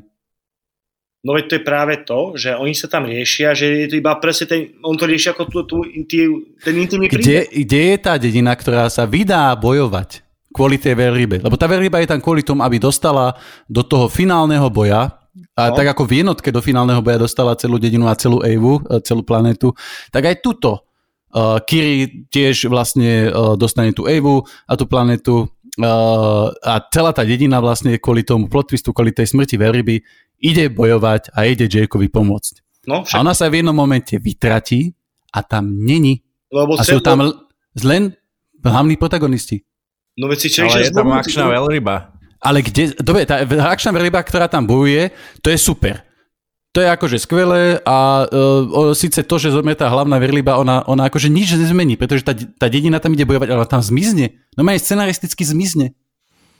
Lebo je celý čas na tých hlavných postavách. Preboha, ale kde, ale rozumieš, keď si napíšeš scenár, keď napíšeš do scenáru, že táto veľryba má spraviť to, že ide dedina bojovať, a tá dedina tam zrazu zmizne, lebo ona tam ide bojovať, ona tam príde na tých veľrybách. Fyzicky tam tá dedina, tí dedinčania, tá tehotná Kate Winslet tam príde. A oni tam chvíľku bojujú a potom je rukovnícka dáme na potopajúcu sa lodi a my sme sa s Romanom na seba pozerali, kde sú ostatní bojovníci z tej dediny. Však vonku, to je to, čo som ti ale kde? Vysakoval. Však tam sa to všetko deje, proste oni tam nebojujú, oni tam nemajú s nikým bojovať, všetko zničila veľryba. To je normálne, že ja som toto dal. Dal som to do Google. Na Reddite máš vlákna, kde sa pýtajú, kde sú tí bojovníci. A všetci píšu, nebol priestor. Scenáristi proste sa na to vysrali. Vieš? A preto, keď sa on už zameral na tú rodinu, tak dobre, ale nech napíše scenár, ktorý sa na tú rodinu zameriava a potom tú verlibu, ktorú tam dal a ktorú tam chcel dať ako zvrat, to, že ju zabijú, to, že sú prepojení, tak to mal byť ten zvrat presne ako v tej netke ten strom. Ale on je preto zbytočný, pretože tí dedinčania na konci toho príbehu vlastne zohrávajú žiadnu rolu, pretože to je o tej rodine a tým pádom sú tam celí zbytoční a sú tam len preto, aby Cameron mohol predstaviť vodný svet. Nie ten film. Tak som to nevnímal, ale akože dobrý postreh. No toto je to, že ja keď sa začnem nad tým zamýšľať, nad tým filmom, tak sú tam takéto strašné, je tam ten Spider, ktorý úplne, že to je Deus Ex Machina, ktorý tam je pridaný len preto, aby ten Quaritch, ten hlavný zloň, ako keby mal motiváciu ísť proti Jakeovi. Pretože inak on by nemal, pretože on vlastne, on akože nejaký Jake ho zabil, ale akože jeho vedomie si nepamätá svoju vlastnú smrť. Vieš, že proste a to, že tam proste nejaké ten Spider, to, že ten Quaritch, ten villain mal proste syna, mi tam akože vôbec scenaristicky nepasovalo a prišlo mi to také, akože presne, že Palpatine somehow return a tu ti dávam ešte postavu, decko, ktoré, že s kým by to on mal, veď to bol Mariňák, to bol proste srdcov vojak. A čo tam bola tá jeho matka, tam to riešili, to bola nejaká tá, čo tam bola na tej základni, tak akože šukať musel chudák. Nie? No oni to tam akože dali, ale ono to dokonca, a dokonca som čítal, že aj v komiksoch to je vysvetlené, ale proste prišlo mi to ako taká Deus Ex Machina, ktorá proste mne nefungovala. A tie čukové zbranie, ktoré si tam on... Celku páčila. Čože? Lebo tým, že bol človek, ale mal vlastne ten tréning akože tých naví, tak... Áno, to je super, ale nevadil, že prečo tam tá postava bola. To, že ako fungoval, aký bol charakter tej postavy, to je skvelé. Ten Tarzan mi tam akože sa páči. ale to, že on posúval príbeh toho vilena a to, že na konci on vlastne mal niečo riešiť, tak to bolo také, že potrebujeme to tam nejako dať, pretože potrebujeme tam toho vilena zopakovať. Ale musíme mu dať motiváciu. Vieš, proste tieto veci, keď sa nevadí na filme, že keď sa na ním začnem zamýšľať z týchto vecí, a to sú veci, ktoré keďže píšem teraz, tak sa snažím na to zamerať. A toto boli vyslovene logické faily a príbehové faily, cez ktoré som sa nedokázal preniesť a tam ma proste ten Cameron stratil, pretože toto mi prišlo horšie oproti jednotke, pretože jednotka, ten strom fungoval. Mal tam svoje miesto, mal odôvodnenie. Vieš, veľa tých vecí malo svoje odôvodnenie. V dvojke buď boli dané na silu, alebo ako veľryba. Nemali svoje odôvodnenie a boli tam len preto, lebo Cameron sa zaujíma o more a chcel nám ukázať, aké to je kruté. A ono to funguje ako samotná poviedka. Ale preto ja hovorím, že keby si ju vystrihol, tak ten film sa nezmení a vedel by si to napísať inak a mal by si dvojhodinový film. A pri jednotke strom nemôžeš vyhodiť. Ale musel by si ho nahradiť niečím iným. Ten strom by si vyslovene musel by si dať dôvod tým dedinčanom, prečo bojovať. Ten strom tam bol akože extrémne dôležitý. Ale práve tá veľryba práve toto, že tam je tá pridaná hodnota v tom filme, že Len je od veci. Len je to prechádzky s dinosaurami. Vieš, je to proste dokumentálna vložka. No, proste, áno, vieš, ako Pán prsteňov dokázal zakomponovať strašne veľa vecí. Do tej trilógie. Hovoril, že to není ten film, že ten Avatar není, že Avatar si na Pandore. Vieš, tam, on presne ako áno, robí to takto.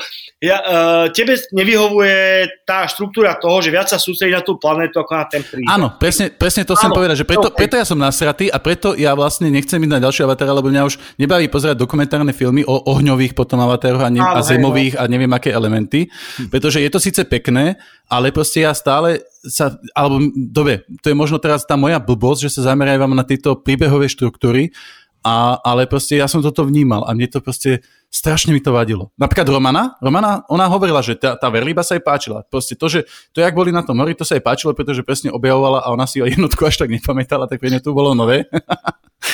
ale proste ja som povedal, že toto nech je čeková zbraň a nech Krista vystrelí, alebo keď nevystrelí, tak nech je dôvod, prečo nevystrelí. Napríklad Kirimi bola super postava pre mňa a to, že ona na konci až tak nezohrala dôležitú úlohu, bolo skvelé. To sa mi páčilo, ale to u mňa asi tak končí z tých vecí príbehových. Potrebujem 5 minút vo svojom podcaste sa viedieť. Poď, ja som skončil a môžeš ísť. Potrebujem, áno. No, to, čo ty hovoríš aj z tých akože scenaristického hľadiska a tak, aj z toho, jak píšeš alebo tak mne to, v podstate tie tvoje pointy mi prídu v celku validné, len napríklad uznávať, že Star Wars 1, po tej prvé 3, hej, 4, 5, 6, že sú veľmi veľkofilmy, ktoré obrovským spôsobom ovplyvnili našu kultúru, ale proste, že keby si tam takto hľadal scenaristické kiksy, tak je tam akože jeden za druhým, že tam... tam 4 miliard, akože to... Tam vyslovene akože... keď ideš po tom scenári, že čo sa tam deje, kto má akú motiváciu, prečo sa niektoré veci proste nestanú, tak to už vôbec nehovorím o nových, hej, akože nové sú už také, že to sa vyslovene nedá pozerať, lebo tam urobili ten problém, že medzi novými a starými, v starých to fungovalo ako dramatický dej, že si niečo sledoval a vedel si, čo sleduješ a chcel si vedieť, jak to dopadne, tieto nové si nevedel, čo vlastne sleduješ, komu máš držať palce a prečo, keď vlastne tam bol akože ten problém. No ale proste to chcem asi povedať, že áno, podľa mňa máš pravdu tu nejak, len podľa mňa v tomto type veľkofilmov je to super bonus, keď fungujú nejako interne, je to veľmi náročné a málo kedy to ide. Napríklad ináč Marvelovky... To chcem presne povedať, že ja som možno tie moje očakávania boli nastavené asi príliš vysoko. Ale vieš, mi to občas teraz prichádza, že to jak z tých Alanis Always trailers proste, že vypichuješ tam veci, ale možno to tým, že presne nepáčilo sa ti to... vrtal si sa v tom, čom si sa nemal, lebo ťa to nebavilo. Čo je ako legitímne, hej? Ale mne to presne, občas tie veci prídu ako v Pánovi prsteňov, že prečo tam neodleteli na orloch. Vieš, to, lebo by nebol príbeh. No. Lebo tam museli stajne. Keby došli s orlami, tak ich uvidí oko a zostreli a je koniec. Akože, no. Orly sú v knihe vysvetlené, ale presne aj to, čo povedal Dano, akože ono to dokonca bolo troška ošetrené, ale Pán prsteňov akože tiež má svoje chyby, ale proste napríklad Star Wars pre mňa v tomto tiež pokulháva. No ale 4, 5, 6, vieš, aj tie úplné klasiky, tam sú akože hrozné veľké bolnosti, vieš, že... To je šialený film napríklad. No áno, napríklad trojka je kopiou jednotky, respektíve, aby som bol... Sedmička je... Počkaj, ale ja teraz hovorím o 6. 4, 5... Nie, 4, 5, 6. No. Šestka je kopia štvorky. Tak, áno. No. Star Wars je scéna. Len vo väčšom. Zober si napríklad Star Wars, epizódu 6. Úvod u toho Džabu, tých šialených 40 minút na tom Tatooine, čo ja fakt som pri tom zomieral, že ako decko, to sa proste nedá. Ale to je presne to, že zvykneš si na to a je to super. Tu veľa ľudí tiež budeš milovať proste, keď to vidíš 10-krát. Toto asi máte pravdu a predsa len vieš, my sme s Romanou teraz nedávno pozerali Bielu stuhu. Peťo, ty vieš. Ja, nemecký film Biela stuha, vieš. A teraz ideš na Avatara a si nejako nastavený. Áno, je možno chyba vo mne v tom, že som mal očakávania filmy ako Villeneuveovej Duny alebo Blade Runnera, kde máš proste tú komplexnosť toho príbehu a týchto vecí proste dotiahnutú do nie dokonalosti, ale proste na vysokú úroveň. A pri Avatarovi je to proste len priemer. Ja ti teraz niečo poviem, že Blade Runner, Biela stuha a Duna sú filmy pre odlišného diváka ako Avatar. Hej, možno to je aj ten... problém. To je presne to, že tam je iná cieľovka. Proste ty tebe vlastne chýlo do cieľovky, lebo Avatar je film pre celú rodinu, proste pre 10-ročné decko a pre babku a tam nikdy nevieš. Predstav si, že by Avatara si pozeral s 11-ročným deckom, či Avatara, Blade Runner. Ja si to neviem predstaviť, ja som to videl naživo, 7-ročné decka. A ale to vieš. Aha. Áno, toto berem, toto je pravda, že... O tom sa bavíme, že v tom je Avatar geniálny, ako je úžasne univerzálny. Čo takýto film je ani Star Wars, ako čo máš takto univerzálne? Marvelovky. Áno, a tam vlastne tiež na Marvelovky tiež brblbami, čo sme videli filmy nejaké, lebo akože v rámci toho je to super, hej, čo to chce byť. No, Marvelovka má troška uši ten oný, akože priznám sa, že... Nemá, Marvelovka je pre celú rodinu. Nemá. Marvelovka má cieľovku, však preto majú také predaje, preto boli tie Avengeri a neviem čo tak obrovské, pretože presne majú tak širokú cieľovku. Ale je to o tom, že napríklad moja mamina si proste neužije tú Marvelovku, ale užije si ten Avatar. Okay.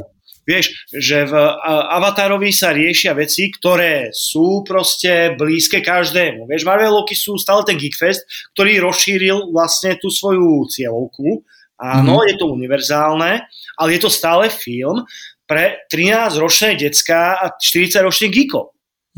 Vieš, ktorých je veľa. Hej? Ktorí na to dostiahnu priateľky, tej sa páči, lebo je tam Hemsworth do polpása obnažený, takže ideme na to pozerať. Vieš? A Downey je cool, sexy chlap. Vieš? Čo v Avatarovi síce není, ale tam máš tie univerzálne príbehy, ktoré super fungujú. Tam máš pre chlapov tie one, čo im zakývajú tie prsia. Ani za Boha sa nikdy, aspoň centimetr kúsok bradavky nie, proste vôbec. To je jak malba v tej Sixtínskej kaplnke, vieš, že proste vždycky to je len tak zakrytým tým plátnom. No ale toto bol strašne páčilo, že prečo vidíš, ale to je presne to, že je tá nejtri sexy, hej, v tom Avatarovi. A tam presne sa Cameron riešil, že oni nie sú cicavce, tí navíľovia, ale proste ona má kozy, nech je sexy. Bola povodný dizajnov, ona bola bez prs. No, teraz by som chcel pokračovať vo svojich 5 minútach, ktorú si mi, neviem, proste som nestihol. Ale, no, že vlastne mne na tom filme prišlo to, že teda dobre, že berem to tak, že okej, že tu nejak ty tam vidíš tieto chyby z toho scenaristického hľadiska, alebo nejaké také akože logické, kde... Ja napríklad veľa Marveloviek nemám rád, nejaké mám rád, nejaké nemám rád, ale tie, čo nemám rád, nerád kvôli tomu, že by mali zlý scenár. Oni majú spád, majú úplne štandardnú šablónu, ktorú presne viem, ako dopadne, lebo proste tá funguje a to je všetko vlastne, čo potrebujú dokázať a ukázať proste tie postavy. V niektorých, hej, sú podľa mňa aj tu dobré filmy a tak ďalej, ale... Som na tom tak, že keď idem na film, na veľa filmov si vyberiem neísť, pretože ma to proste nezaujíma, ale keď idem na nejaký film, povedzme superhrdinu, ktorý je pre mňa zaujímavý, ako napríklad, ja neviem, Doctor Strange alebo Spider-Man, alebo ja som mal rád aj toho druhého Thora, do tretieho som ešte nevidel, lebo asi sa nechcem tak trápiť. Je lepší ako druhý. Fakt. No. Ja to rád, ale pokračuj. OK, no, čak môžem tomu dať šancu. No a proste mám ten pocit, že akože tá šablóna funguje odjak živa. Ona proste je v Hollywoode stále a vždy bude, lebo tá funguje. A pre mňa je trochu proste problém v tomto Avatarovi práve s tým, že ja som tam prišiel, akceptoval som to, že idem pozerať proste film o kde sú mimozemšťania, kde sa dejú neuveriteľné veci, kde vo vzduchu plávajú hory a kde proste môžem akože veľmi pustiť svoju fantáziu a nemusím úplne ma trápiť každá vec, že ako to funguje, ale chcem sa baviť. A akože úplne chápem, keď Pečo, ty hovoríš, že si sa bavil trebárs pri tých dokumentárnych častiach. Ja som mal ten problém, že hovorím, ja som videl tú jednotku pomerne akože recently a potom som išiel na dvojku a ja som sa v tej časti dokumentárnej, ja nepamätám si, kedy som sa tak nudil v kine, že ja som bol vyslovene, že pane Bože, kedy už toto prejde, že ja už proste nevládzem pozerať na ďalšie zábery dokumentu. A to je reálne proste len moja proste emócia, ktorá v tú chvíľu bola. A veľmi dlhú časť z trojhodinového filmu som mal pocit proste, že núdy. A tomu filmu vyčítam, lebo proste...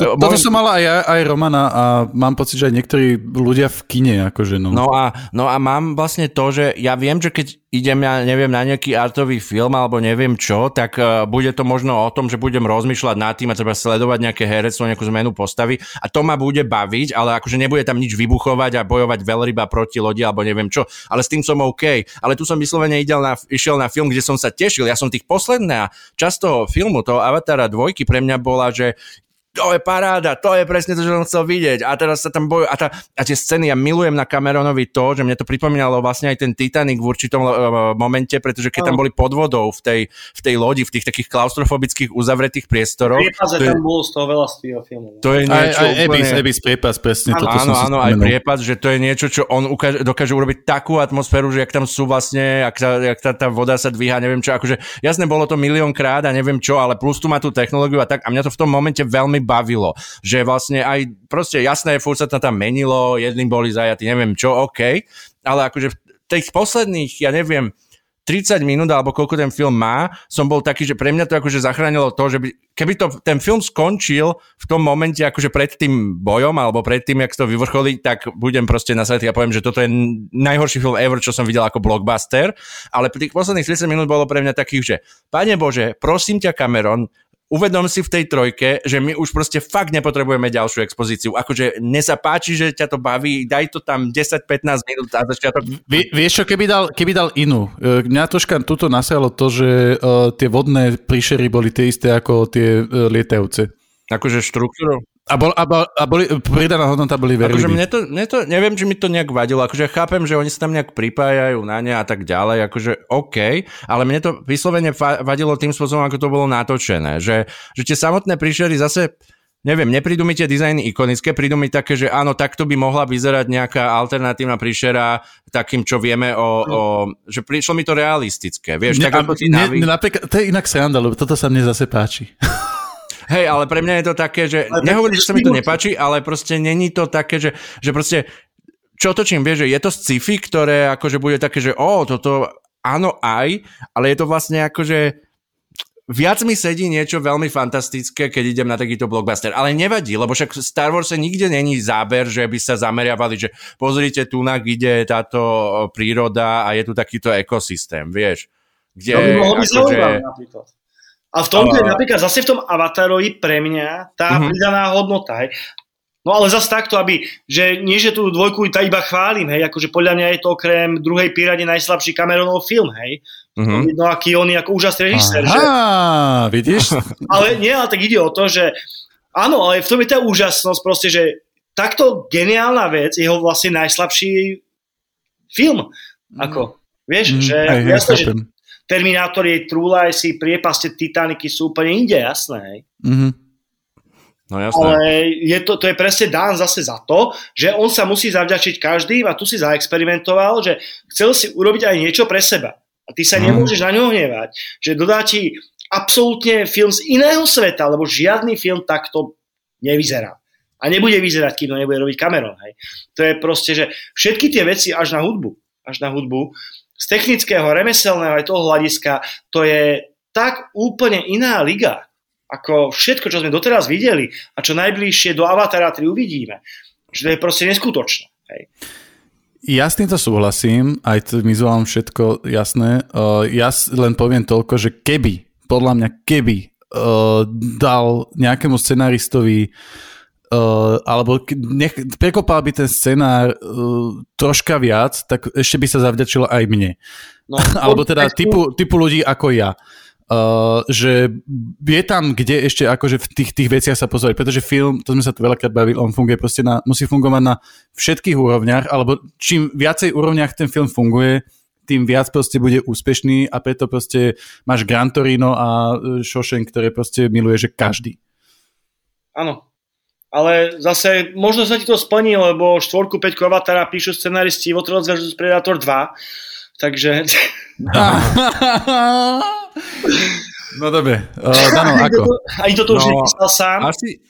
Asi, ja neviem, už sme sa tak aj dostali širšie k tomu Cameronovi, tak ja by som možno tak sa dostal tak ku koncu, že ak sme to Jak sme hovorili o tom, že teda, dobre, je to obrovským spôsobom technologicky nejaký posun, tak ten vidím aj v tej dvojke, áno, je to fantastické. Ja mám stále ten problém, že mne to veľmi skazila tá tých 48 snímok.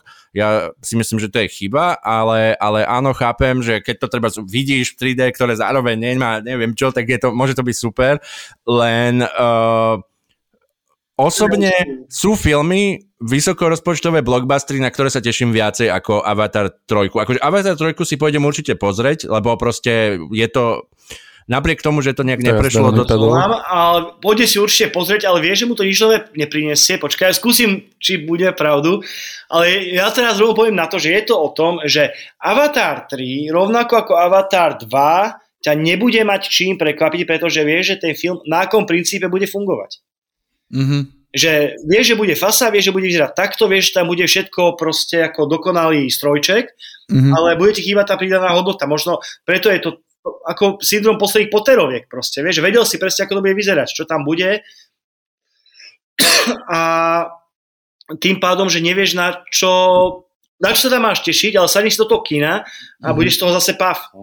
Mm-hmm. Keď to nebude dokument o veľrybách.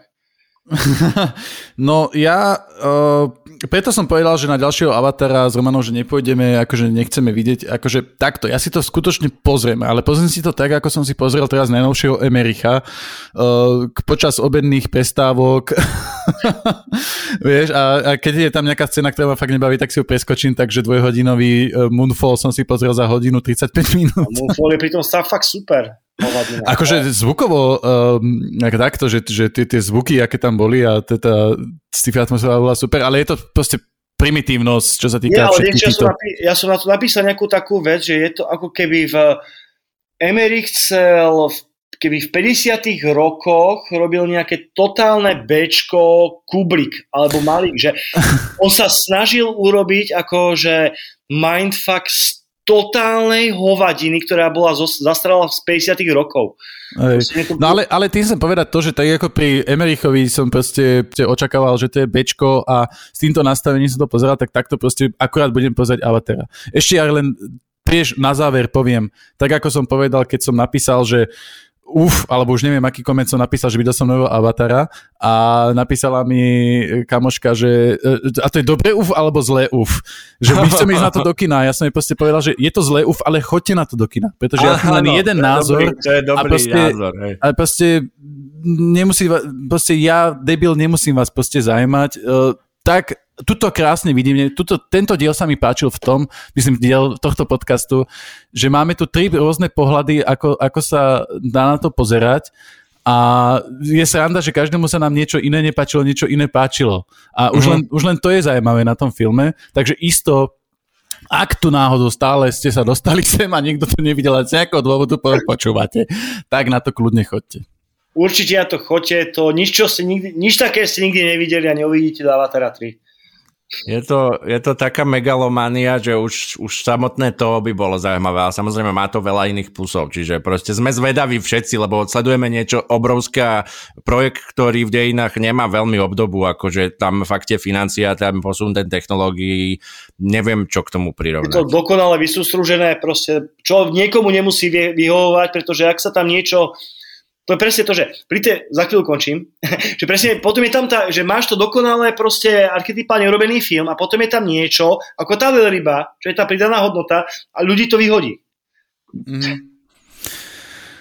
Dobre, Peťo, neviem, či si počúval nejaký diel nášho podcastu, ak hej, tak isto si kúsal do volantu pri všetkých tých nesprávnych informácií, ktorých sme hovorili a ty si kričal, že vyhoveda.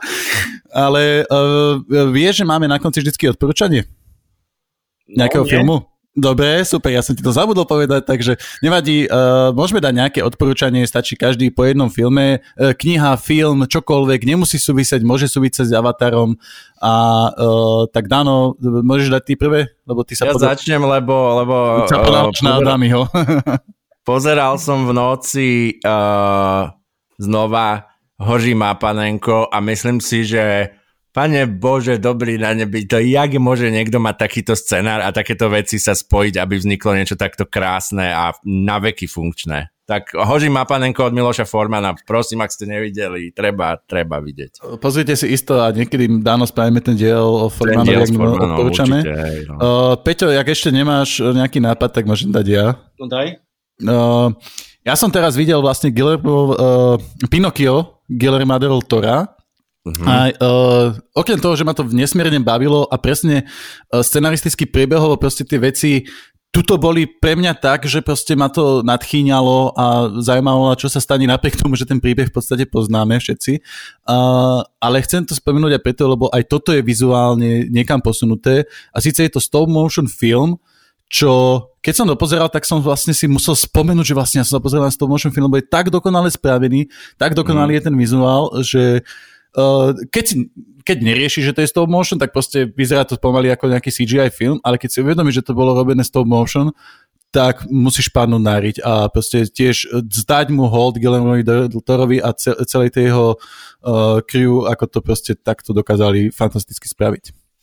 No a ja mňa teraz napadol jeden... Samozrejme, pozrite si OUCU a Wuhan. Aha.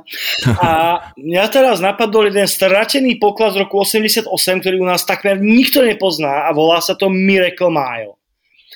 A je to film o tom, že zazvoní telefón na ulici, chlapík ho zdvihne a tam na druhom konci zavolá je nejaký technik z... armády, ktorý povie, že Rusi na nás vypustili jadrové hlavice. A zloží. A celý film je v reálnom čase. S tým, že ako on pracuje s touto informáciou. Je to úplne úžasné. Je to v real time. Wow. Hrá tam Anthony Edwards. Nikto to u nás nepozná. Ale už začalo objavovať v nejakých rebríčkoch Taste of Cinema, že najväčšie zabudnuté pecky 80 rokov. Wow, super, to si aj ja pozriem. Je to veľmi cool. Hudbu tam robil Tangerine Dream a je tam Anthony Edwards, čo je doktor z pohotovosti. Takže to je taký typ, že čo málo to pozná. A ešte ma napadne teraz, ešte ma napadlo These Final Hours, austrálsky film, ktorý je o tom, že svet je v prdeli, končí svet, celý je zničený okrem Austrálie a oni vedia, že za 12 hodín skončí Austrália celý život. A je to o tom, ako sa ľudia vyrovnávajú s týmto faktom. Takže niektorí znásilňujú, niektorí robia cirkus, niektorí sa snažia niekam dostať a je to strašne cool a má to úplne geniálnu úvodnú sekvenciu strihovú a záverečnú, ktorú vykradli v istom Star Wars filme. Keď ju uvidíte, budete vedieť. Z tohto malého austrálskeho filmu je ukradnutý finále jedného veľkého Star Wars filmu. Nepoviem, ktorého. Wow, super. Takže máte dva tipy. Dobre, vynikajúce. Ďakujeme ti veľmi pekne, Peťo, aj za všetko, čo sme teda k tomuto Avatarovi povedali. Ale veľmi sme zvedaví na tvoje ďalšie tie režisérske alebo akékoľvek počiny, lebo pre mňa akože minimálne aj tá ovca, ten Wuhan som nevidel, ale teda tá ovca bola taká unikátna vec, že na Slovensku fakt toho až toľko, neviem, není, ale proste je to, však film sa dá natočiť a podľa mňa to má zmysel a pri tom tvojom filme som si úplne povedal, že koľko spravme niečo. Držíme ti aj palce a jak nejaký crowdfunding by si niekedy riešil, tak samozrejme s Danom by sme asi prispeli 2 eurami na pivo. Nie. Tiež ťa chcem v tomto motivovať, že isto proste choď a rob, lebo ovca bola dobrá. Ďakujem pekne a ďakujem pekne za pozvanie. Jasné, potom aj niekedy na budúce, takže nevidíme sa, počujeme sa pri ďalšom dieli, tak čaute. Čaute. Kultúrkast.